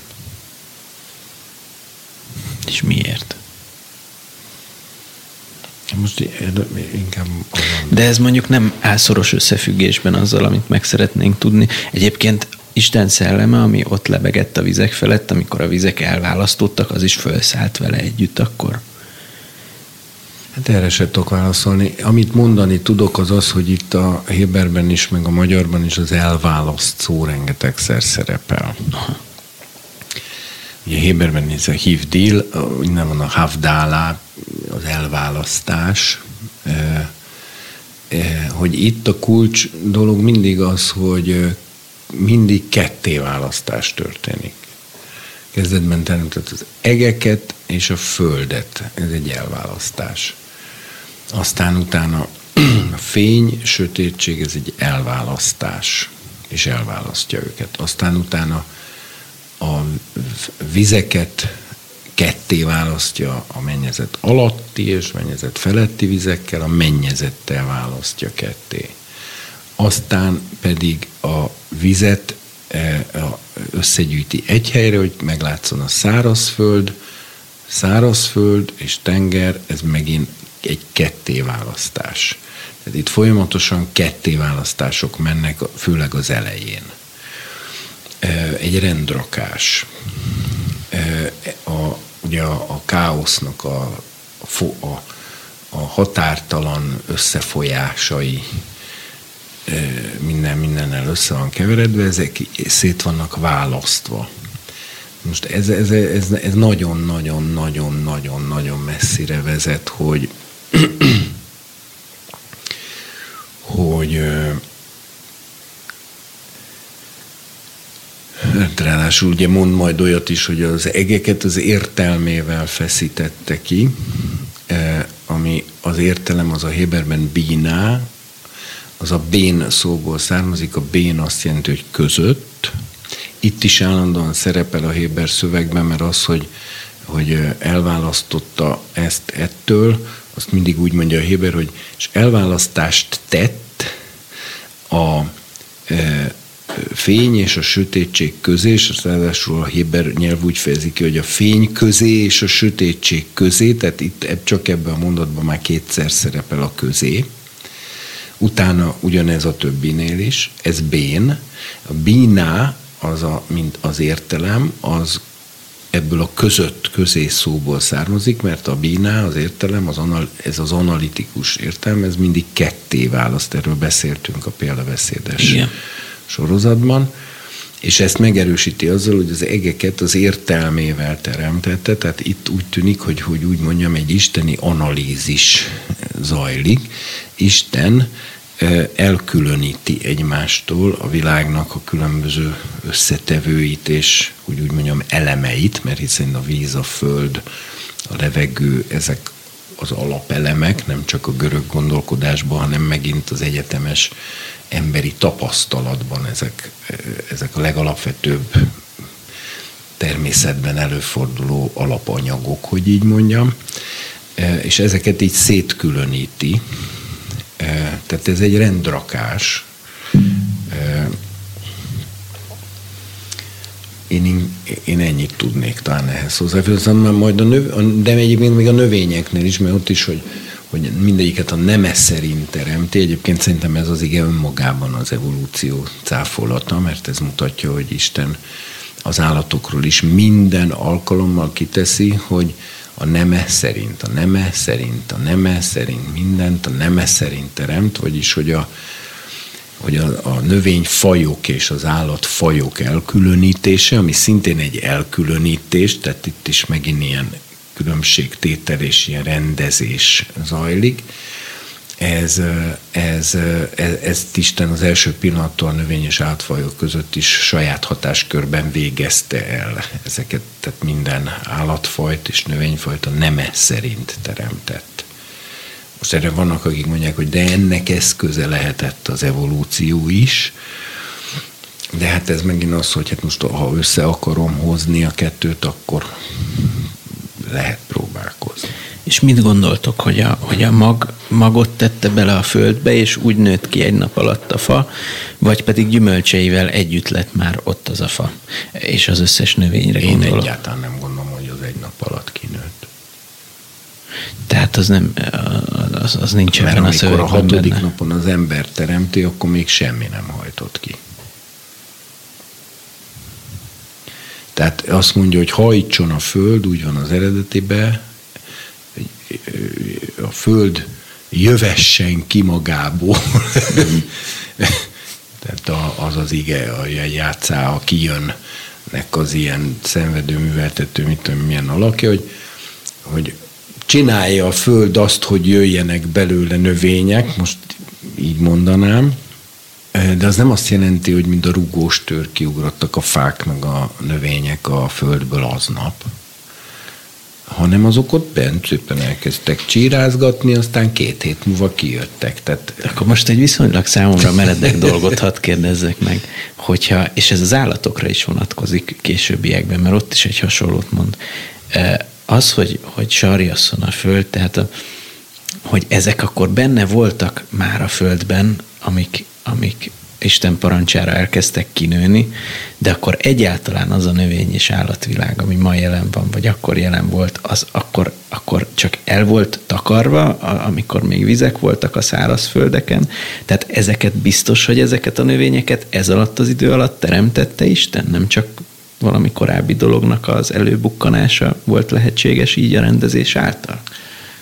Szerintem itt egy picit két ketté kell választani, azért az nem egy enciklopédia, tehát ami neked leírja, tehát egy, egy tételes, analitikus enciklopédia, ami részletről részletre el- elmondja azt, hogy mi történt, hanem én azt gondolom, ez egy elegánsan nagyvonalú leírása, tömör leírása annak, ami történt. Tehát am- am- amiről azt gondolom, hogy, hogy lehet, hogy úgy volt, lehet, hogy nem így volt, inkább nem úgy volt, persze. Az, hogy sarjasszon a föld maghozó füvet, én szerintem ez egy elegáns leírása annak, hogy igenis megvan a teremtés, az, hogy előtte, tehát Isten kimondta, hogy legyen mag, a mag kerüljön a földbe, ebben, ebben ez mind benne volt, legalábbis a leírásból ez jön ki. Én azt gondolom, hogy egy picit azért nem kell túl bonyolítani a dolgot, mert ez egy egyszerű dolog. Ráadásul ez egy könnyen elfogadható dolog. Az, ezért a, nem az a probléma, hogy, hogy öm, tehát min- mindent analizálni akarunk, és lemenni a mélyére, és szétválasztani, és megkeresni még az okát, és még a rejtett okát, stb. stb. Miközben tehát öm, Isten, ha akarná, ugye, ami a Schneerzonnak volt a, az elmélete, hogy úgy teremti meg a Földet, hogy benne vannak még a dinoszauruszok is. Tehát a, A dinoszaurusz fosszíliák, tehát ha, ha úgy tetszik, hogy miért is nem? És De a, hát miért nem? És a fény pedig úgy a csillagok fényét, hogy a vörös eltolódás benne van. Hogy benne van a vörös átolódás, nem kell semmi. ezért hisszük azt, hogy tágul. Na, nekem ez a Schneerzonnal kapcsolatban csak egy ellenérve Hát ez van, hogy ebben az esetben Isten ugyan abszolút mindenható, és a bibliai teremtés leírása szó szerint igaz, viszont Isten hazudós. Hát, vagy ez egy csel, és ha visszagondolunk a egyik tanításodra, a csel még megenged- megengedhető a mennyben is, tehát ez egy olyan csel, ami, ami bejött esetleg. Én egyébként a te kérdésedre az ember teremtésével válaszolnék valamennyire, hogy hogyha az embert megalkotta a föld porából, tehát egyfajta ilyen agyagból, mert meg volt nedvesítve a, a föld felszíne a pára által, és akkor azt formálta emberré. Ez egy szobor volt, ami ilyen értelemben szervetlen anyagokból volt, egy homogén e, agyag test, Most amikor beleleheli a, a szellemét, és lőn az ember élő léleke, akkor képzeljük már el egy picit közelebbről, hogy ott minek kellett lezajlódni. Belül ez a rengeteg szervetlen eh, homok, mit tudom én, ilyen szilícium, vagy akármilyen eh, agyag, szemcse, mindegyik tulajdonképpen ugyanabból az egyszerű anyagból összeállítva, Hát ezeknek össze kellett ilyen hosszú fehérje láncokká, DNS láncokká, tehát ott az atomok ott nagyon kellett, hogy izegjenek, mozogjanak, kapcsolódási pontokon össz, rendezett struk, hosszú, nagy struktúrákat alkossanak, akkor e, ezeknek sejtekké kellett összeállni, akkor szöveteknek el kellett különbözni egymástól, mert előtte az az egész test agyagból volt, de utána ott belül a csont elkülönült, mint egy szilárd valami, és azon izmok ugyanazon agyagból más részeknél izmok kellett, hogy létrejönnek, valamint folyékony szövet, ugye, mert a vér az, az, az, egy, az is egy szövetünk, de az egy folyékony szövet, tehát bizonyos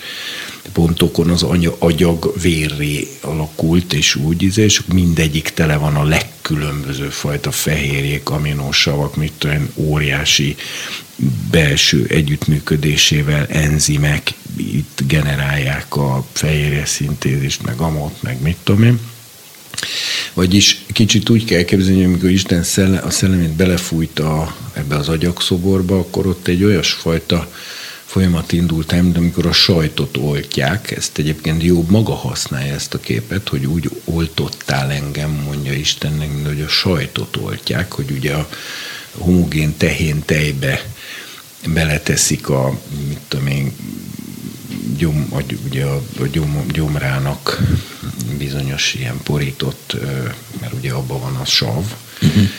de akár citrommal is lehet sajtot csinálni, hogy a citromlevet csöpögteted a tejbe, és akkor egyből kicsapja a fehérjét, az a sajt, és elkülönül a savótól. Tehát, hogy, hogy ott, ott a, az Isten szellemének a behatolásakor a, a, az agyaktestbe, hát ott egy nagy megpesdülés történt, ott minden molekula helyet cserélt valamelyik másik molekulával, őrületes struktúrák keletkeztek és jöttek létre. Most miért ne történhetett volna ugyanilyen a Földben, amikor azt mondta, hogy hajtson a Föld, tehát a Földnek mondta, hogy a Föld hozzon, hajtson, sarjasszon akkor a, a logosz, az ige, ahogy behatolt a földbe, ugyanilyen izét indíthatott el, és simán el, létrejöhetett, hogy, hogy ott meg ilyen kis magok szervesültek össze magából a földből.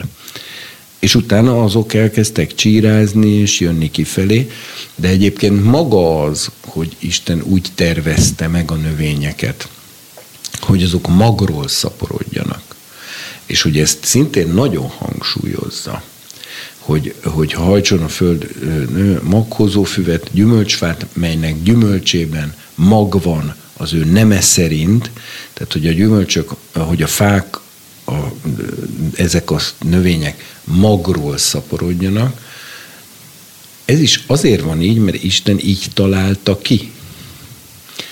Nem azért van így, mert így esett, véletlenül. Ugye ezért minket bölcsödétől fogva az evolúcióra szocializálnak. Mi állandóan automatikusan ilyen anyagi okot keresünk, tehát valójában a növényeket lehetett volna úgy teremteni, hogy egy másodperc alatt kipattanjon a földből egy tölgyfa. Sokkal kell, egyébként ezt sokszor kívánja is az az ember, aki növényekkel foglalkozik, hogy miért nőnek ezek ilyen eszméletlen lassan miért kell ennyit várni, hogy bevetem a kertemet fűvel, és két hétig ö, se éjjelem, se nappalom, hogy az most ki fog-e kelni, vagy nem, és semmi se látszik belőle, és akkor egyik reggel vagy kicsit ilyen olyan a felszíne, mintha mohás lenne, és akkor lehet tudni, hogy na végre, akkor ez mégiscsak megerett vagy hogy miért kell várni egy, egy tölgyfával. Szá, ugye tölgyfa, az, az, azt hiszem 80 éves korától vágás érett, addig nem, addig nem, tehát azok, amikből a tölgyfa bútorokat csinálnak, mögött a fának 80 év növekedése van. Tehát az, hogy a növekedés törvénye, a magból való növekedés törvénye, hogy ez így lett teremtve, mögött szándék áll. Én nekem meggyőződésem, hogy nem úgy van, ahogy szokták gondolni, hogy Jézus a természetből vett képekkel illusztrálja az Isten országát. Tehát, hogy mustármag, meg magvető, meg meg ilyen mag, meg olyan mag, hogy olyan az Isten országa, mint a mustármag, meg ilyenek, fordítva van. Előbb volt az Isten országáról a látása Istennek, és direkt úgy csinálta meg a növényeket, hogy hasonlítsanak az Isten országához. Hogy úgy mondjam, nem a természetből van véve a, je, a, a példabeszéd, hanem előbb volt az isteni bölcsesség, és az teremtette a természetet, tehát a természet az a másod, tehát az a kép, hogy így mondjam. Direkt úgy van csinálva, hogy tanítson. A növények is úgy vannak kitalálva, hogy tanítsák az embert. Azzal is tanítanak, hogy magból fejlődnek. Azzal is tanítanak, hogy tetülassan nőnek. Türelemre tanítanak, a mag igazságára tanítanak, mert az egy szellemi igazság. Az ember keresztényként is iszonyúan szeretne sokkal gyorsabban fejlődni, és ott is nagy türelmetlenségei vannak az embernek, és akkor azt a választ kapja, hogy nyugi, nyugi, nyugi, nézd meg a fákat, nézd meg a izé. Már 2000 éve eljött az Isten országa, de még mindig a földi látható szinten alig látszik belőle valami, és akkor türelmetlenkedünk. De hát Isten megmondta, hogy olyan lesz, mint egy növény. Jézus beveti saját magát, ugye ezt mondja is magára, hogy ő olyan, mint a mag, ami a földbe hullik és ott elhal. Ő beveti saját magát az emberiség történelmébe, és jócskán eltelik idő, meg minden, míg az szépen kisarjad, kinő, nagy fává lesz, és végül az egész földre eljön az Isten birodalma. Tehát az egész növényvilág az például az Isten országának a természetéről tanít. Az egész teremtett világ az egy képi tanítás. Az egész úgy van teremtve, hogy képekben tanít.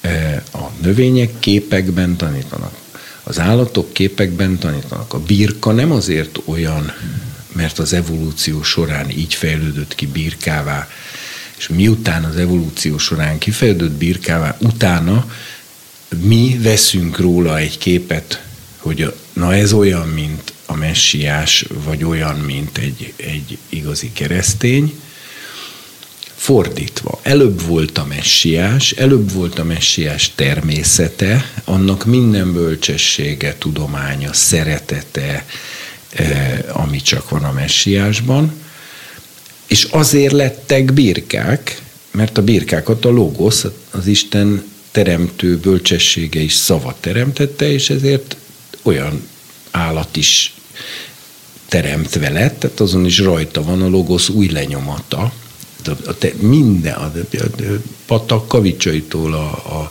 fák leveleinek az erezetéig, mindenen a logosznak, a teremtő bölcsességnek az új lenyomatai vannak, és mindenből azt lehet megtanulni, hogy ő milyen.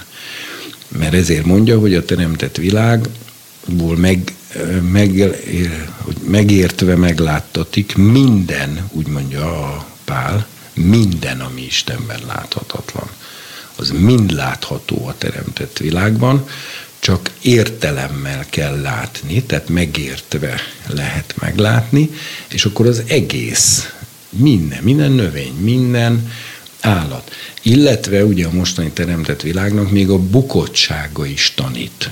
Mert az, hogy vannak benne ragadozók, hogy vannak benne vérszívók, hogy vannak benne mérgező növények, hogy a mérgező gomba iszonyúan hasonlít a jó gombához, és a, és a bürök iszonyúan hasonlít a turbojához, és az egyik nagyon finom fűszernövény, a bürök pedig az öt leghalálosabb méreg között van, és tavasszal, amit, és egymás mellett szeretnek nőni, tehát hasonló ö, talajon. És ö, tavasszal, amikor én, mert én a vendégeimnek szoktam turboja krémleves csinálni, ahhoz sok turboja kell, de amikor nagyon összetéveszthető, akkor ez egy kockázatos vállalkozás, ezért én minden egyes levelet szét kell, hogy dörzsöljek egy picit, és meg kell, hogy szagoljak, mert különben de ezt most így kár elárulni, mert akkor soha többet nem jön senki hozzám. Hát én egyszer Bocsánat. már túléltem a turbolyas De ennek megvan a szépsége. De elmentem gombászni e, e, keresztény barátaimmal, és e, rögtön az elején az egyik, az, milyen gyönyörű gomba, ez biztos, hogy jó gyilkos Na, az volt. Az volt a gyilkos kalóca. Tehát, és ez, ez is mind tanít. Akkor azt hadd kérdezzem meg, hogy a, a víz, ami azért furcsa nekem, mert ugye életvize, akkor ezek szerint van, van jó fajta és rossz fajta víz, tehát végül is a víz gátolta azt, hogy a Földből ez a sok potenciál kinőjön egyszer csak. Evolucionista megfogalmazás, amit te mondasz, már mondjuk egy vicceset különben ez a, ez a vízzel, tehát hogy van egy Andrew Parker nevű evolúcióbiológus, ki írt egy könyvet arról, hogy már pedig a Bibliának igaza van. Tehát, hogy a, a Genesis, Genesis Enigma, a teremtés titok, vagy a teremtés hát rejtély, vagy ilyesmi, és ő azt mondja, hogy hát azt nem, hogy úgy lett teremtve egy nap alatt, de hogy a sorrend például tökéletes. És az ő szempontjából például ő azt mondja, hogy azért, mert hogy azért lett először fény, mert akkor fejlődött ki a szem, és meglátták a fényt. És akkor, és nyilván, és szerinte logikus, hogy utána pedig tenger volt, mert hogy olyan volt a vegetáció, és utána logikus, hogy a tengerből, tehát ugye eltűnt aztán a, a víz egy része, és agyabból kifejlődik az élet. Ez egy nagyon vicces, persze évmilliók alatt, de ugyanakkor meg azt állítja, hogy a sorrend az tökéletes, és pontosan azt írja le, mint ahogy ez történt. Nyilván ez számunkra elfogadhatatlan, Különösen, de... hogyha figyelembe vesszük, hogy a teremtés második leírásánál ott kiderül, hogy az állatok az ember után jönnek. Így van, így van. Tehát van egy óriási ellentmondás még ebben, tehát nyilván nem lehet ezt össze barátkoztatni, ezt csak minden ilyen viccnek mondom. De hát ugyanakkor visszatérve a teremtés csodájára, az, azt, azt azért tényleg egyszer érdemes lehet végig gondolni, tehát vagy gondolkozni egy, még egy jó nagy kört, hogy mit is teremtett az Isten az emberben, tehát például van egy olyan fehérje, ami a napi ritmusért felelős, úgy hívják a kriptokrom. Tehát, hogy ha csak az lenne a feladat egy embernek, hogy azt alkossa meg, és hogy hogy fog szabályozni mondjuk egyetlen egy sejtet, az az illető ledolgozza 40-50 éves karrierét, hogy létrehozzon egy olyan baktériumot, vagy valamit, amiben ez tökéletesen működik. És ugye Isten egy pillanat alatt megteremtette úgy az embert, hogy nem minden más is benne volt, de többek között az a fehérje, és azoknak az, ele, az ele, azt megelőző fehérjék, meg az azt követő fehérjék, amik ebben a jelkaszkádban részt vesznek, ami szabályozza azt, hogy tudja a szervezet, hogy mikor van éjszaka és mikor van nappal. Mellesleg, ha kiveszel vörösvértesteket, napokig működik úgy táptalajan, hogy tudja, hogy mikor van éjszaka és mikor van nappal, tehát megmarad a ritmus, a napi ritmus napokon keresztül. És ez önmagában egy fantasztikus dolog, hogy mikor Isten belelehelli a, az összelemét, vagy leheletét belelehelli az emberbe, akkor mindez a sok minden egyszerre jön létre.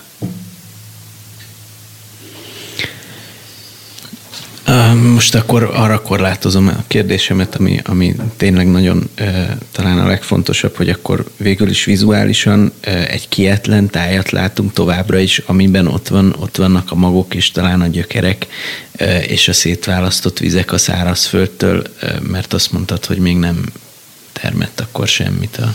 Hát ha feltételezzük, hogy a föld sarjasztotta, hogy mondja Isten, hogy sarjasszon a föld, tehát hogy nulláról indultak magból a növények, akkor az azt jelenti, hogy, a, hogy az elindult a negyedik napon, de nem fejeződött be.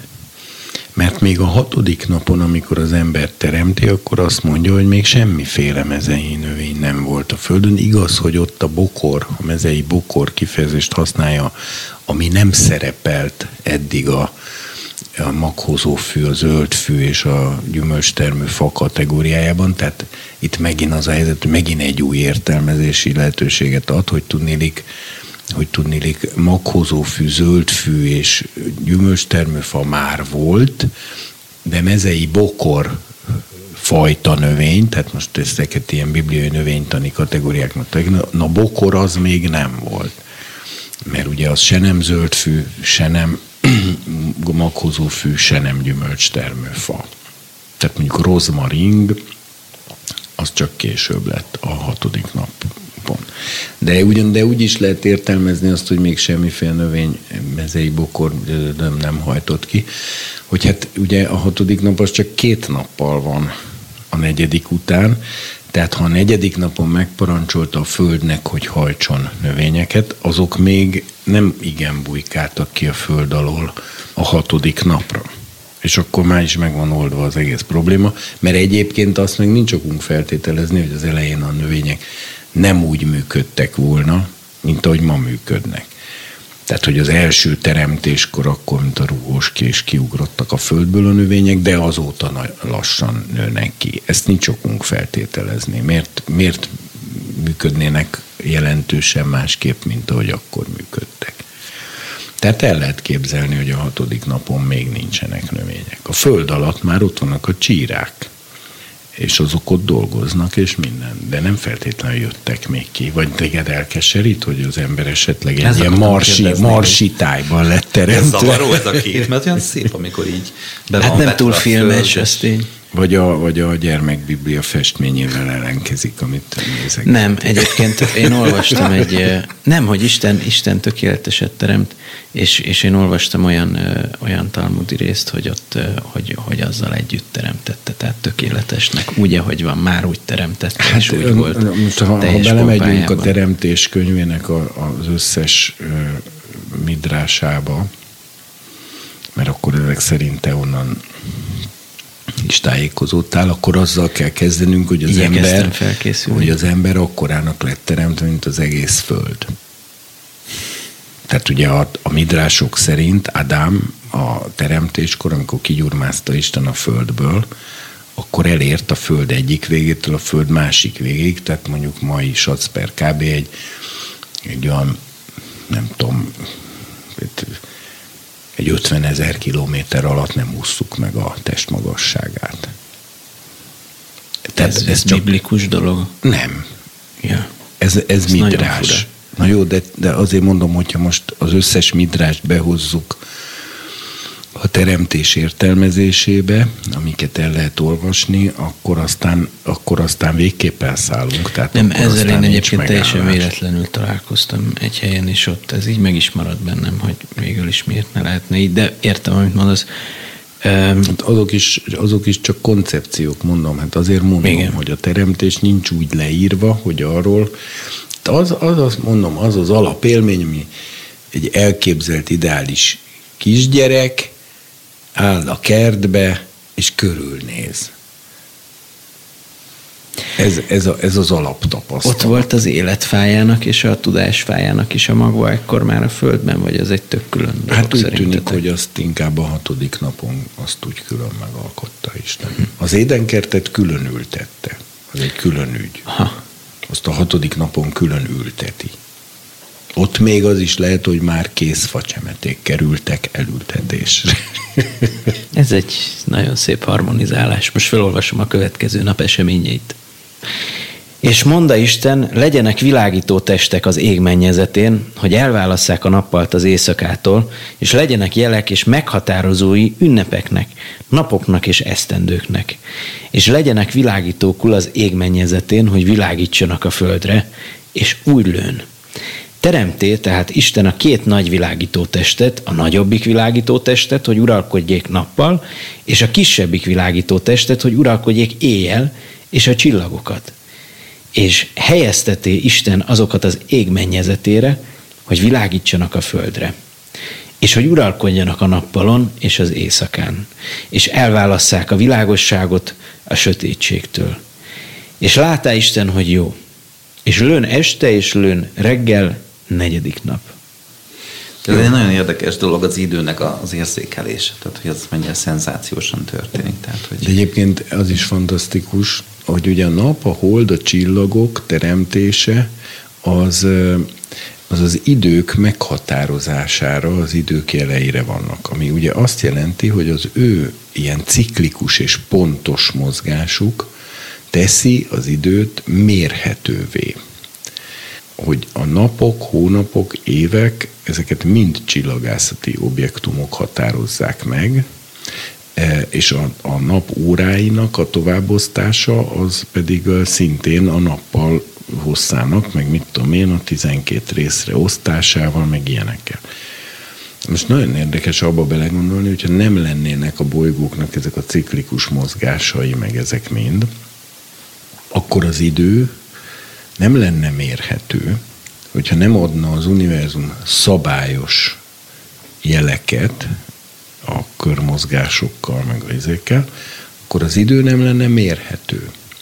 És ha az idő nem lenne mérhető, hanem csak az emberi időérzékre hagyatkoznánk, de egyébként semmilyen a nappal éjszaka, meg egyéb ilyen szabályos, ciklikus váltakozás nem lenne, akkor, akkor szétfolyna az idő. Tehát nem tudom, érthető, amit mondok, hogy az emberi belső időérzék nem elegendő arra, hogy mert nem egyformán hosszúnak érzünk egy órát, meg a következő órát.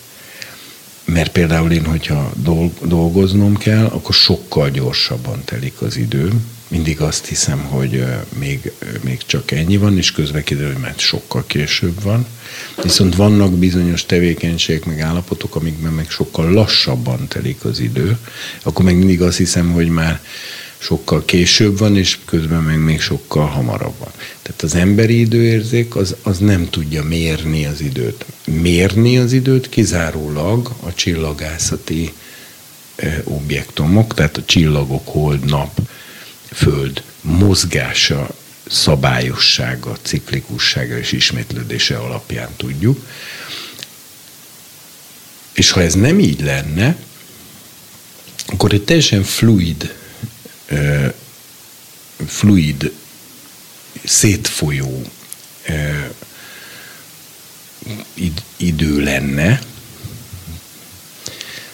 Nem tudom érthető, hogy, hogy ezzel mit akarok mondani. Tehát, hogy...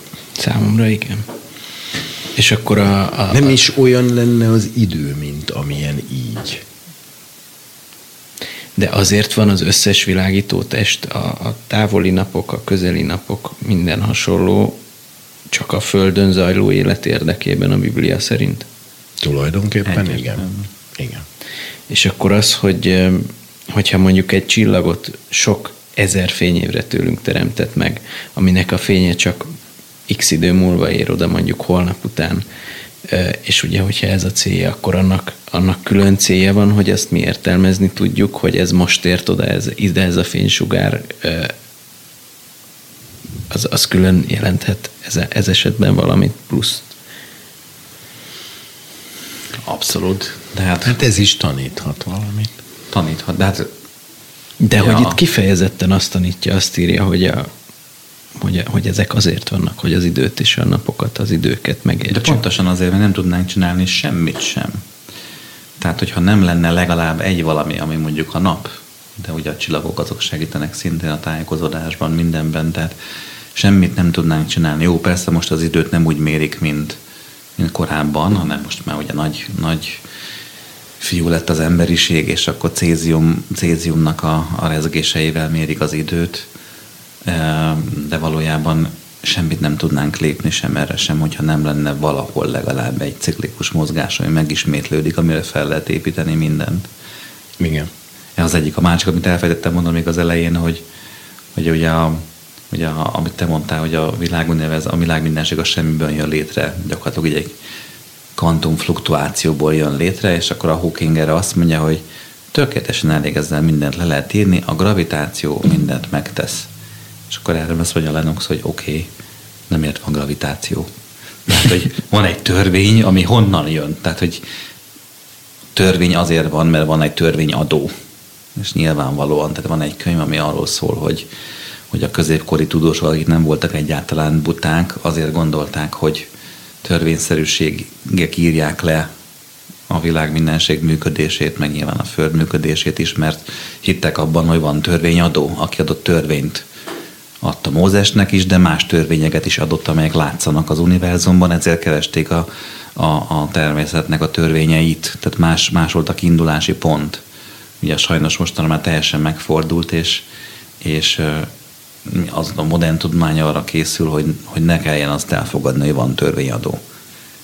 De nem tud azzal mit kezdeni, hogy a semmi után, vagy a semmiben, amikor éppen kvantumfluktuációk vannak, amit ugye nehéz elképzelni, mondjuk azt, hogy a sem, olyan semmi, amiben részecskék vannak és átalakulnak, de akkor az, már azok is vannak, tehát azok miért vannak, de lépjünk ezen túl, tételezzük fel, hogy a semmi tud, tud így fluktuálni, de akkor... akkor úgy tud tenni, mintha úgy lenne. tud tenni, mint teljesen tetteti magát, és akkor azért tud megvalósulni az egész univerzum, tehát fel, megtörténik az ősrobbanás, mert jelen van a gravitáció, és majd a gravitáció húzza össze ugye a csillagokat, meg mindent, tehát és a gravitáció alakítja ki tulajdonképpen mindennek a, az alakzatát, tehát a nap, a hold, stb. stb. Ez mind-mind a gravitációnak a következménye, miközben azzal nem tudunk elszámolni, hogy jó, jó, de miért van gravitáció? Ez itt a nagyon nagy probléma. És mi az? És mi az? És ki adja?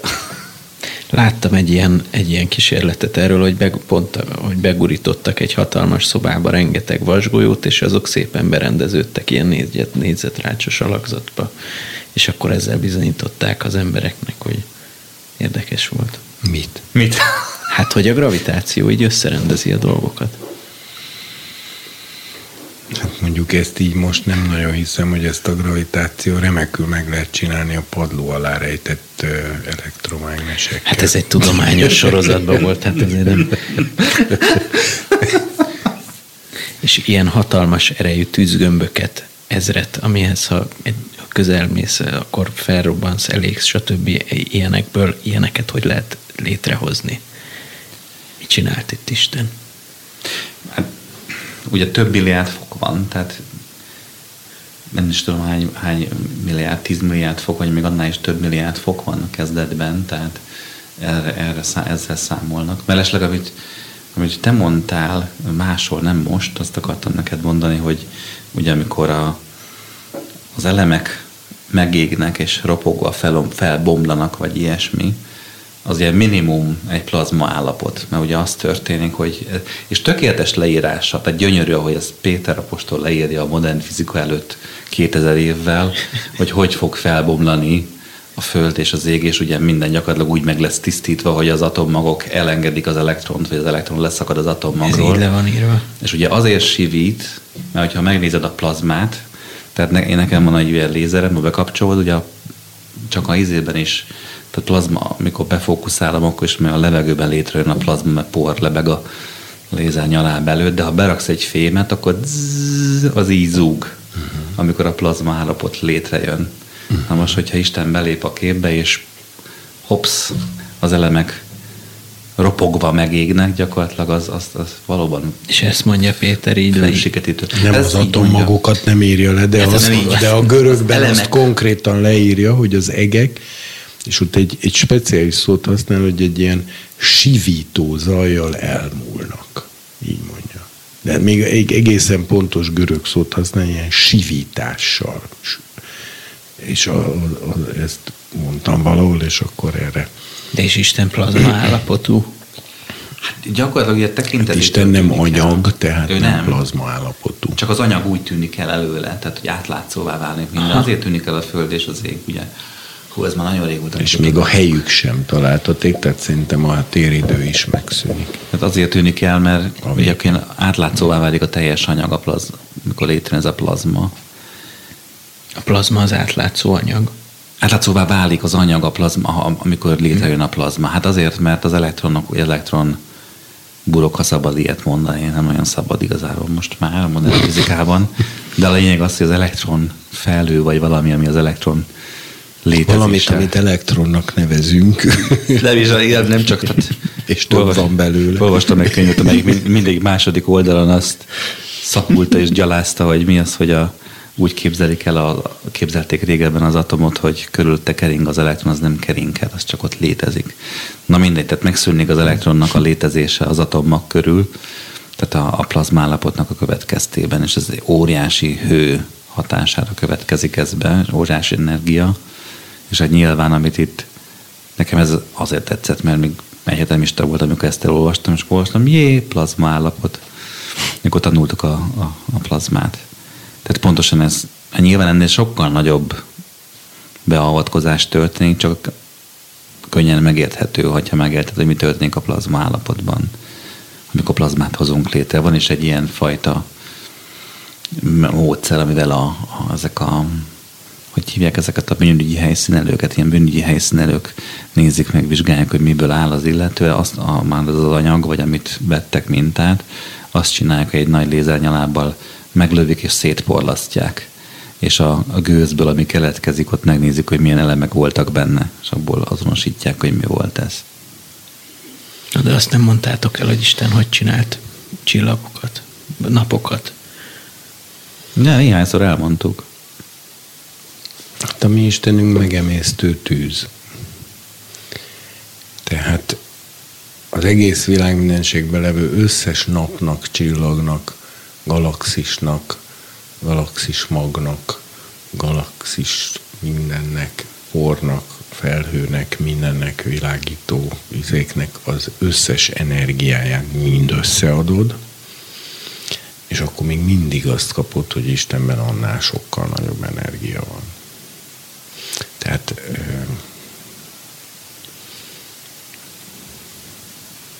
És akkor így pöttyintett párat, és lettek egyszer csak kigyulladt az égbolt, és hát az emberek olyat, látták. hogy a ajkainak, nem. ajkainak leheletére állt elő az ég minden serege. Tehát én nem pöttyintést gondolnék, hanem inkább egy lehellést. Hm. Amikor te rálehelsz a hideg ablaküvegre, és akkor ilyen pára cseppek jelennek meg például. Hát majd a következő adásban, András, elmondhatnád, hogy a napok hogyan épülnek föl belülről, mert az nagyon érdekes És itt volna. külön ez. beszélni kell akkor majd a gömb formáról. Mert az önmagában egy csoda. Nagyjából a három és feledik napnál abba hagytuk éppen a felénél, nagyon szabályosan és rendezetten választottuk el a két ö, részét a dolognak egymástól.